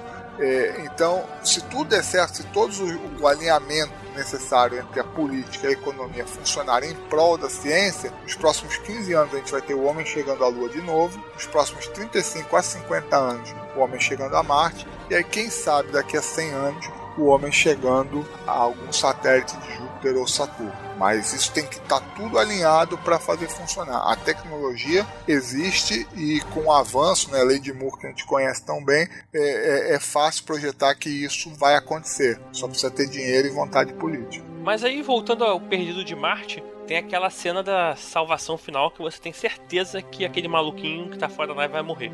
E, e, e é um happy end, né? Eu tinha uma dúvida científica pra isso. O Matt Damon, pra sair, ele precisa entrar naquele MAVE. E ele precisa, pro MAVE subir até a altura que vai passar lá o, o foguete, ele precisa estar mais leve. Só que aquilo lá é, é feito pra carregar seis pessoas e Não. pra. su- Não é feito pra carregar seis Não, pessoas? não, é isso mesmo, desculpa. Ele tava muito mais leve e mesmo assim não conseguiu subir. Porque a outra nave não podia entrar em órbita com o Marte, Exatamente. senão eles perdiam o efeito estilingue lá. Porque Eles não iam usar conseguiriam voltar gravidade. porque iam ga- gastar muita energia pra poder ter que sair da gravidade depois. O, né? o MAVE ele foi projetado para levar os astronautas para uma órbita baixa em Marte, que é onde estaria a nave principal esperando eles. Que é o que acontece no começo do filme com os cinco astronautas que conseguem embarcar. Quando a Ares 3 resolve fazer a volta, retornar, eles fazem uma trajetória que fala assim: olha, vocês estão indo muito rápido, então vocês não vão conseguir fazer a órbita de Marte. Se você quiser orbitar Marte, você vai ter que frear. Para isso, você vai gastar combustível e aí você não consegue voltar para a Terra. Então, você não quer entrar em órbita. Ah, se eu não vou entrar em órbita, eu vou passar numa altitude muito maior do que a originalmente planejada. Então, o MAVE original vai ter que ficar mais leve para conseguir subir mais. Tá, Só que entendi. mesmo assim ele não consegue chegar onde ele tinha que chegar e ele faz aquele voozinho do Homem de Ferro lá. É, mas aquela gambiarra também de botar um plástico em cima, tenda, não dá porra, na moral, cara. É, cara, a- aquilo é totalmente irrelevante, porque, de novo, é a 18 vez que eu falo, a atmosfera de Marte é, é muito tênue, então não daria aquele vento todo que é mostrado. E segundo, ele tá lá com o traje espacial dele, ele podia ir até sem o plástico, que não, não ia dar problema nenhum. É que pareceu que o- a diferença foi quando o plástico saiu, né? Que aí sim É, deu a diferença, que, né? que seria uma resistência de ar maior. Eu tinha Isso, entendido é. que era isso. É, a coisa do plástico era pra exatamente talvez diminuir a resistência ainda mais. Sim, sim, sim. Do- Mas do pa- pareceu que ele não vento. conseguiu atingir a altura desejada Porque o por plástico saiu. conta do plástico, é. E aí ele começou a orbitar mais abaixo, né? É. E, e tem um detalhe também que eu acho que é do, do livro em relação ao, ao filme, que no filme a gente tem ele na Terra de novo, né? A gente termina o filme com ele na Terra. É, todos os astronautas, né? Ah, o no- livro, livro o não livro tem, né? não mostra isso, esse epílogo aí, como cada um ficou depois. O, o livro termina com ele sendo resgatado. E eu achei maneiro ele dando aula na- lá na NASA. Não foi que nem o Marcos Pontes, que foi até o espaço, na hora que voltou, pediu demissão e, e foi cuidar da carreira solo. Isso. Foi até um pouco de, de ingratidão, né? Dos Foi. caras. Em vez de usar o conhecimento dele para repassar internamente, ele foi dar palestra. Uma gratidão com quem? O Brasil? É, com quem Com você, fez o pô, investimento. você que pagou a passagem Exatamente, dele, com quem cara. fez o Mas a gente investimento. pagou mesmo? Porque eu tava vendo umas matérias que a gente, tipo, ficou devendo bastante coisa do que tinha prometido que ia pagar. Ah, é, demos calote nos a caras? Olha, gente meio que deu deu um calote. calote aí com esses projetos Que espaciais aí que tava rolando. A gente combinou com o consórcio da ISS que a gente ia preparar uma parte de um módulo e uma do- do- dos benefícios que a gente teria era a possibilidade de mandar um astronauta brasileiro para a ISS. Isso foi acordado. Isso nós não fizemos. Então esse é o calote que você está dizendo. Ah, E aí o que, que eles fizeram? Tudo bem, vocês não vão pagar a sua parte, vocês também não vão levar astronauta porra nenhuma. Tira o cara do programa. E tiraram o Marcos Pontes do programa. Aí o seu ex-presidente falou assim: eu não admito, vai ter que ter um astronauta brasileiro. E aí ele pegou do seu bolso, do bolso do Elvis, do meu bolso, pagou para a Agência Espacial Russa levar ele como carona. Tanto é que assim, o, o, o Marcos Pontes, em momento nenhum, ele comandou a nave, ele tocou no controle remoto, ele era que nem aquele cara da Virgin Records, o foi Richard só dar um passeio. Qualquer um que tenha 32 milhões de dólares vai entrar naquela nave e vai voar. Ele não tinha, mas o governo brasileiro tinha e pagou a passagem dele. Ou seja, ele não tinha objetivo nenhum ali, né? Nenhum, nenhum, nenhum. Ele foi pra poder constar. Tanto é que ele tipo, ficou três dias lá. Um astronauta, quando vai, fica três meses. Ele ficou três dias. Exatamente, eu acho que foi feito mais pra passar, tipo, lavar um pouco a cara do governo aqui no Brasil, porque É, não mandou exatamente. ele oficialmente, vão pagar e Exatamente. A mandar gente, eles a gente tinha prometido, né? Agora vamos cumprir, né? pagar menos, que eu acho que eles devem ter pago menos do que eles teriam que gastar pra fazer os módulos e pra Ah, muito desenvolver menos. A tecnologia que precisava pra ele subir e vão mandar ele só por mandar mesmo. A, a grande A disse que diferença é, é que, assim, ele é foi talvez o único turista espacial que já tinha treinamento de astronauta. O negócio do filme que eu acho também que vai ser. O filme, o elenco do filme é, é ótimo, né? É estrelado em todos os seus nichos, né? Tanto na. Tem o Bean. Pô, que e faz a um hora, dos- eu juro que eu fiquei esperando ele falar que ele queria ser o cara lá do Senhor dos Anéis, aquela hora que eles falam da sociedade secreta. Eu tava esperando ele falar alguma coisa em cima eu disso. falei assim: ah, se você vai ser esse, eu quero ser o Boromir, então. Eu- mas eu tenho certeza que no- nos bastidores rolou piada em cima disso. Ah, É. com certeza. E pô, Com e ele deve estar rolou. estourando champanhe, porque ele não morreu nesse filme. E esse filme, ele tem. Tá, tá- tá já rolando historinha aí de que Matt Damon tem chance a um Oscar pro filme. Não vou achar estranho, não, porque ele tá mandando bem e é, e é o tipo É, de, de- ele de tá bem. papel. É o tipo de papel que chama esse tipo de prêmio. Porque o cara passa uma boa parte do filme sozinho, e ele sofre, e ele chora, e ele ri. É aquela coisa clássica do homem versus a natureza, né? Pois foi é. o Náufrago, foi o é. 127 horas. Agora deixa eu Foi. perguntar uma coisa do filme que vocês devem saber que eu não sei. Ele não emagreceu aquilo tudo pra fazer o filme, não, né? Não, não, Ah, aquele não. Efeito. não, Com não, certeza. rapaz, é, é- é muito pouco tempo e é, é efeito aí. visual. É Não, efeito porque visual. todo corte que mostra nunca aparece a cara dele com a, a É. primeira cena É, quando ele é, sai é do efeito chuveiro, visual. sete meses depois, eu falei, não, isso aí Não, é, É, é o mesmo truque. efeito usado no Capitão América, o mesmo efeito Isso. usado no, no É. Homem-Aranha. O filme foi filmado em 70 dias. Não tem como ele, ele emagrecer É. essa quantidade. É, se Isso, fosse o filme Tom todo Hanks assim. continua ganhando no Náufrago. Porque ele realmente por ter- emagreceu. Que ele realmente emagreceu. Ué, o Christian Bale também não emagreceu pra fazer aquele filme. Ah, o Christian Bale fez pro, fi- pro Maquinista e depois Mas- ele, tipo, dois anos depois ele era o Batman. É, O, o Christian Bale foi impressionante pelos filmes é, seguidos. É, se você ele emagrece, engorda, emagrece, engorda. É, Mas o- exatamente. O, Tom Hanks, O Tom foi, pro- Hanks foi fez isso pro filme, filme. E não só no, no Náufrago, ele fez isso também no Filadélfia. É Philadelphia. também. Philadelphia. Eles gravaram ao contrário, né? Ele teve que emagre... ele emagreceu, acho que filmaram meio que o final do filme, né? Depois ele foi engordando pra filmar. Que É, o contrário, início. é. Não, o sei. foi, ele, ele começou gordo, aí, aí ele foi fazer um outro filme e Foi fazer assim, outro filme com a mesma equipe, É. pra não, não E o dispersar. Tom Hanks e- emagreceu. não o Tom Hanks dispersar enquanto deixando- o Tom Hanks ficava só tomando água de e coco. deixando o cabelo e a barba crescer. Exatamente. E conversando com a bola. É, pegando intimidade com a bola. É. O único náufrago que não emagreceu foi o Hurley mesmo do Lost, cara. Porque É. E vocês estavam falando que, tipo, tem a Kate Mara, tem o. Teve a Jessica Que é o Chastain, Sebastian. Jéssica Chastain. que trabalhou com o Matt Damon em Interestelar também. Engraçado, Mais né? ou Os menos, dois. mais ou menos. Eles estavam no mesmo filme, mas eles não contracenam juntos. No É, eles não contracenam em nenhum momento. É, não no- contracena, mas é o mesmo filme de espaço, com Ah, os sim. dois juntos. É, incomum, É, né? a gente pode falar então do Michael Payne e do Sebastian Stan também, que tava no Homem-Formiga, né? Eu fiquei É, esperando bem mais piada do Michael Payne, porque é do Homem-Formiga. E aí Mas é mais um cara que tá em filmes da Marvel que tá aí no Marciano. É verdade. Pois é. Perdido em Marte, mais um e cara foi legal a Marvel. participação dele também, né, como Foi. tá sendo recentemente nos outros filmes. Ah, e o pessoal de Terra também é muito bom. O, É, você tem o Jeff, Daniels, o- o Christian o Christian Wiig, Christian que é Wiig. comediante fazendo a de relações públicas da Pois é. NASA. É, eu não consigo ver ela fora de Saturday Night Live, né? Tipo, Ô, ô, Sherman, me tira uma dúvida, cara. Já que você falou aí do- na- nessa galera da Terra aqui da NASA, a gente não ouviu algum tempo atrás uma notícia dizendo que a NASA tinha meio que aposentado a a verba de pesquisa espacial? A gente continua vendo os caras envolvidos nessas ações, digamos assim. O que afinal que foi aposentado lá? O, não, Os lançamentos? O, o que a NASA perdeu foi a, a- a capacidade. A, a NASA um não homem. tem mais um veículo de lançamento próprio. É. A NASA ela criou um programa revolucionário que foi inaugurado na década de 80, que eram os ônibus espaciais. E esse programa, de tão bom, ele nunca previu um substituto.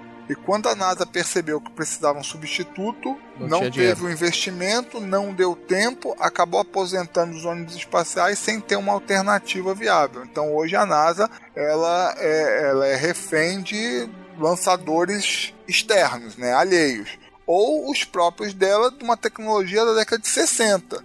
Né, que vem do foguete do tipo Atlas, que foi o que mandou o homem para a Lua da década de 60, que é um foguete que que o custo é muito grande porque ele não é reaproveitável, né? Você usa uma vez e ele joga fora. O ônibus espacial não, ele tinha toda aquela coisa da, da reciclagem. Então hoje em dia a NASA não tem um lançador viável. Então tudo que a NASA quer lançar, ela tem que chamar um parceiro, tem que conversar com alguém, ou é o chinês, ou é a Agência Espacial Americana, ou é a JAXA, a Agência Espacial Japonesa, ou é o russo lá em Baikonur. Mas assim, a NASA não tem hoje mais a capacidade de se lançar ao espaço independentemente.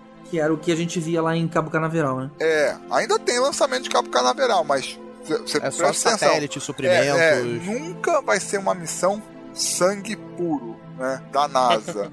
É, Entendi. sempre tem algum parceiro envolvido, porque hoje em dia a NASA não tem mais capacidade. A NASA ela tem a capacidade incrível de criar satélites de pesquisa, isso faz muito bem, e de criar veículos de exploração de outros ambientes, seja planeta, seja asteroides, seja luas. Então isso faz muito bem.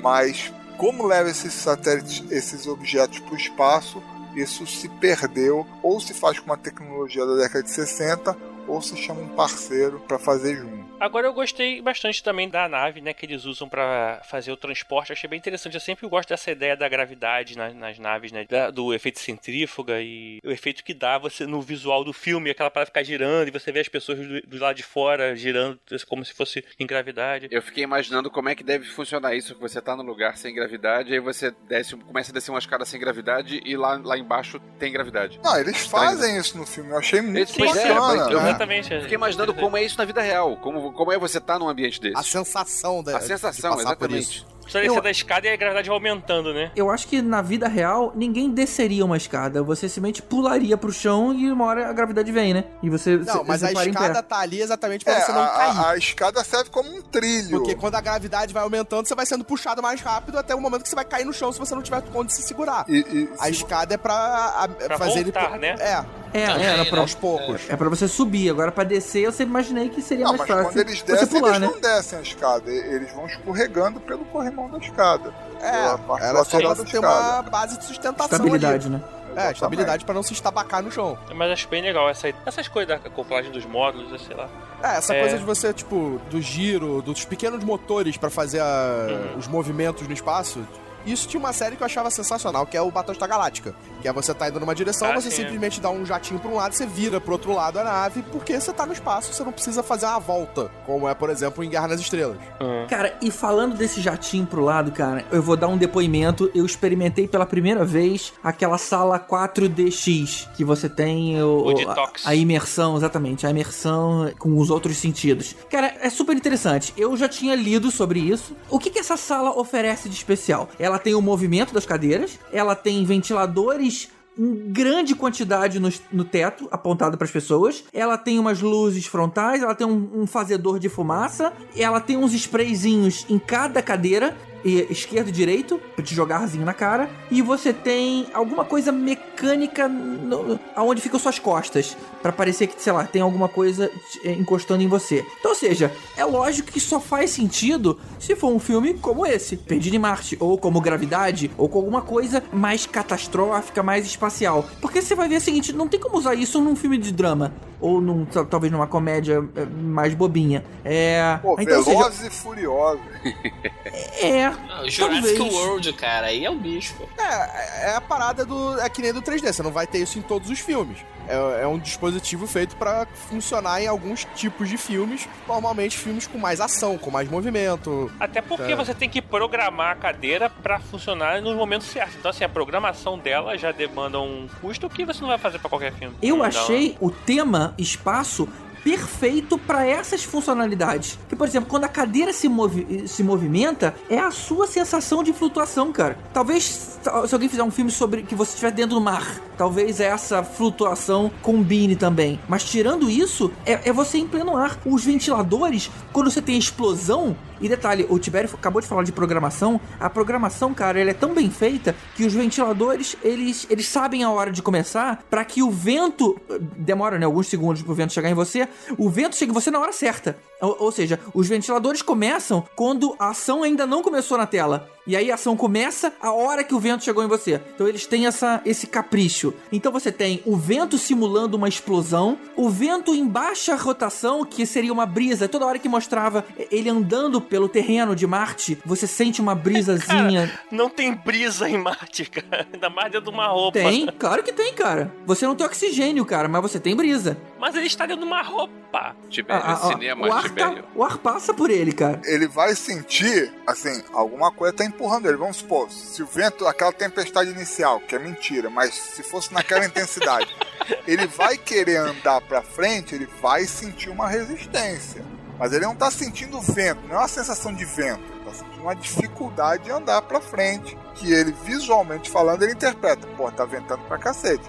Mas ele não Mas, vai gente- sentir o vento que nem o Tibério vai sentir com o casaquinho de lã dele. Mas, gente, Então. é cinema. O cara tá Não. vendo um vento na tela e o cara tá sentindo um vento no, no, no Mas filme. porque esse tipo de tecnologia já tem há bastante tempo na Disney. É, É, no fim das contas, você tá num grande brinquedo da Disney. É. Você tem até, não sei se vocês lembram de um brinquedo que tinha lá no, no- na Tomorrowland, que era aquele Alien, que depois virou o Lilo e Stitch, que Uhum. tinha uns, uns ventinhos nos teus ouvidos, sabe? Cara, é, isso aí tinha desde querida estiquei a crianças lá na Disney, naquele brinquedo. É, bem muito, antigo. E década tem- de 90. é- essa, essa sala tem isso. Então sempre que você tem esses jatinhos de locomoção, você ouve um ps, ps do teu lado. Cara, que é, é muito bacana. O que, que eu não gostei? Tem duas coisas na sala que eu achei que foram over. Um, a fumaça. Ele não consegue dar o efeito de realismo que os ventiladores conseguem com a fumaça. Na hora que a fumaça é fabricada, como é que eu vou dizer? Ela não é. Ela não completa uma história, mas ela desvia a atenção dela. Você olha pra fumaça, enquanto ela deveria simplesmente melhorar o efeito da tela, você olha pra fumaça. Então, ou seja, te É, distrai. Esse aqui pra mim eu acho que é um problema dessa tecnologia. Eu acho que ela, tipo, ela distrai talvez Isso. a tua percepção do filme. Ela atrapalha talvez você ver certas coisas, perceber certas coisas, porque ela tá tirando a tua atenção. Mal ou bem, ela tá tirando a tua atenção. Você tá ali, você começar a tremer, você vai ter uma reação a isso que vai te desviar do filme. É, no início sim. Depois você entra no esquema. É tipo assim, ah, Dani, eu não, eu não vou mais perceber o barulho do ventilador ligando antes da cena, porque isso canta a bola, né? A hora que começa a ligar, você ouve, Antes de sentir o vento, você, opa, próxima cena vai ser um vento forte. E aí vem um vento forte. Então isso meio que canta a jogada. Mas depois de um tempo, logo no início você acaba eh, relaxando. Agora a fumaça, e eles têm umas luzes frontais feitas pra te ofuscar. Tipo assim, você tá olhando pra tela e de repente vem dois brilhos fortes na tua frente. E isso é ruim. Eu entendo que a- eles queiram dar uns efeitos de raio e tudo mais, mas uma luz na tua frente chega até a manchar teu olho, sabe? Sabe quando você vê uma luz forte no meio do escuro? Atrapalha um pouquinho a visão. Então eu mexeria nesses dois efeitos, tiraria. Mas o, todos os outros eu diria que vale muito a pena, cara. É um ingresso bem mais caro. Se você tiver como comprar meia, no caso eu vi aqui em São Paulo, no JK, e eles têm uma parceria com o Santander. Você consegue comprar meia se for assim. Aí justifica. Mas se você for pagar o preço cheio, cara, se eu não me engano, aí tá uns 70 e poucos reais. É muito dinheiro. Acho que aí já não vale a pena. E a happy ending? Todo mundo gostou do happy ending? Eu gostei. Ah, como a gente falou, acho que tem exatamente essa diferença. No livro, você não sabe a volta pra Terra. Beleza, eles resgataram ele, mas eles ainda têm que fazer toda a volta pra Terra, Ah, mas esse é... chegar na Terra. Eles não não, espera que isso vai é dar uma deixado em merda. aberto. Mas aí que tá, no livro, dá muita merda na ida. A nave voltando pra Marte, acontecem várias merdas. Tipo, dá defeito em equipamento, eles têm que resolver alguns problemas pra fazer de continuar a viagem. Que no filme não Uhum. tem nada disso, no filme é tranquilo, né? Ele só tem que fazer a coisa do combustível. Então no livro você fica mais assim, tipo, pô, será que a nave vai conseguir voltar pra Terra ou não? Né? Não, não É. deixa tão, ser um tão final tão feliz. É feliz porque ele, ah, É. tamo todos juntos. Agora se, se alguém vai morrer, vai morrer todo mundo junto. Ninguém vai morrer sozinho. Aí, mas na moral, que custo é esse que a NASA ou o governo teria pra buscar um cara, né, cara? Assim, Na é verdade, uma eles não iriam que... buscar, né? No filme mesmo, eles não iriam buscar. Eles não iam É. contar. Eles acabam contando porque o cara contacta e depois vira público. Não, sim, no mas momento aí que se você... torna público... É, você podia depois mandar a próxima missão pra lá e deixar ele lá um pouquinho, né? Porque deu merda Mas por lá, era né? essa a ideia. Eles iam, eles iam É, deixar ele lá. exatamente, né? Eu acho Eles iam deixar ele lá. Quem decide O- voltar é a tripulação. O diretor da NASA decide que não vai ter isso porque ele prefere ter cinco caras, é, cinco astronautas Vivos. de volta vivos, do que arriscar a vida desses cinco pra salvar um. Então a decisão oficial é não, não vai voltar. Só Eles que iam eles mandar fazem os um... suprimentos pra ele. E aí tem aquela história do mutim, que eles dizem, olha, a gente vai fazer e, e dane-se. Que o, que o Boromir manda lá paradas. Escondido, é demitido. Tanto que eles. Pois é, o Jeff Daniels chega pra ele e diz, ó, quando isso acabar, eu quero a sua demissão. É, fora que na vida real isso ia dar uma discussão complicada, porque vai sempre ter aquela galera que vai lembrar, ó, porra, mas na África você tem um monte de gente morrendo e, e com a grana que vocês iam gastar pra pegar uma pessoa, vocês salvariam a vida de um monte de gente. Ou seja, não, Pô, nunca vai ser imagina uma... o Facebook a bombar. É, olha o Cara, mas se mimimi, for... olha o mimimi que isso ia o grande problema dessas tá. questões é, pô, eles estão gastando esse dinheiro todo, beleza, pra salvar um cara lá em Marte. Ah, não, mas podia se gastar esse dinheiro pra acabar com a fome na África. Cara, podia se gastar muito dinheiro pra acabar com a fome na África, que tá sendo gasto pra fazer coisas que não são nem um pouco necessárias, nem pra salvar ninguém, na verdade, pra tirar muita vida. É que nem o Criança Esperança. A Globo gasta uma fortuna pra passar aquilo o dia inteiro, o final de semana inteiro, pra no fim gerar muito menos do que se ela tivesse pego a grana toda que ela investiu e, e dado pros caras. Cara, mas vocês estão falando de ir lá Padrão. salvar uma pessoa, vocês estão esquecendo que é o Matt Damon, cara. O nego voltou pra salvar ele no Soldado Ryan, o nego voltou pra salvar ele no Interestelar. Por que, que não ia voltar pra salvar ele nesse filme? A não ser quando ele é o Jason Bourne, né? Cara. Que aí ele salva todo mundo. Matt Damon. She's Matt Damon. Matt Damon. She's Matt Damon. I'm not imagining it's you. I'm Matt Damon. On the bed, on the floor, on a towel by the door, in the tub, in the car, up against the mini bar. I'm Matt Damon. She's Matt Damon. While you're drinking diet snapples. I said I'm Matt Damon. She said she's Matt Damon. Hey Kimmel, how do you like them apples? Get it? It's like because I'm like talking about her breasts. Yeah, it's, it's funny. Hey, Jim. Em Marte, não. Em Marte você teria esse compromisso de, ó, você vai e você não volta. Então a China tem esse compromisso na Agência Espacial Chinesa, é isso. Nós vamos fazer uma missão pra Marte. E as pessoas que vão sabem que não voltam. É, mas também, cara, se as pessoas saírem de lá e não voltarem, ninguém percebe, né? Porque eles são todos iguais. Ele, ele parou a discussão pra isso. É, é porque ele achou, ele achou que a piada ia ser melhor. Na cabeça dele, Na cabeça dele melhor. foi Na cabeça dele engraçado. foi bom Eles pra são caramba. diferentes. Mas não tem importância, cara. Eu que edito, vocês vão rir muito dela.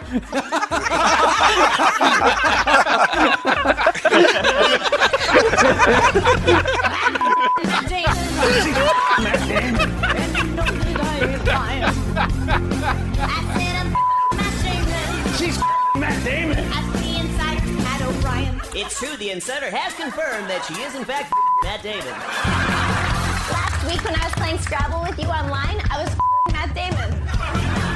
You flew back and forth like an idiot to do your show and Regis and Kelly's show. She was definitely Matt Damon.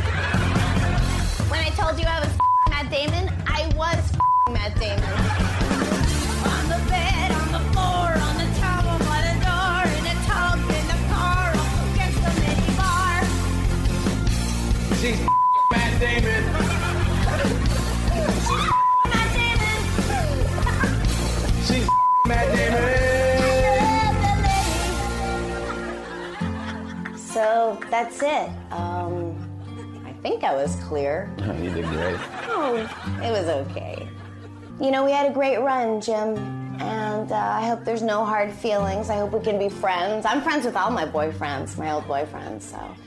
If anything isn't clear, you need closure of some kind, please, please call my publicist, Amy V, at BNCPL. So take care. You know what? Stop right there. Jimmy, we're out of time.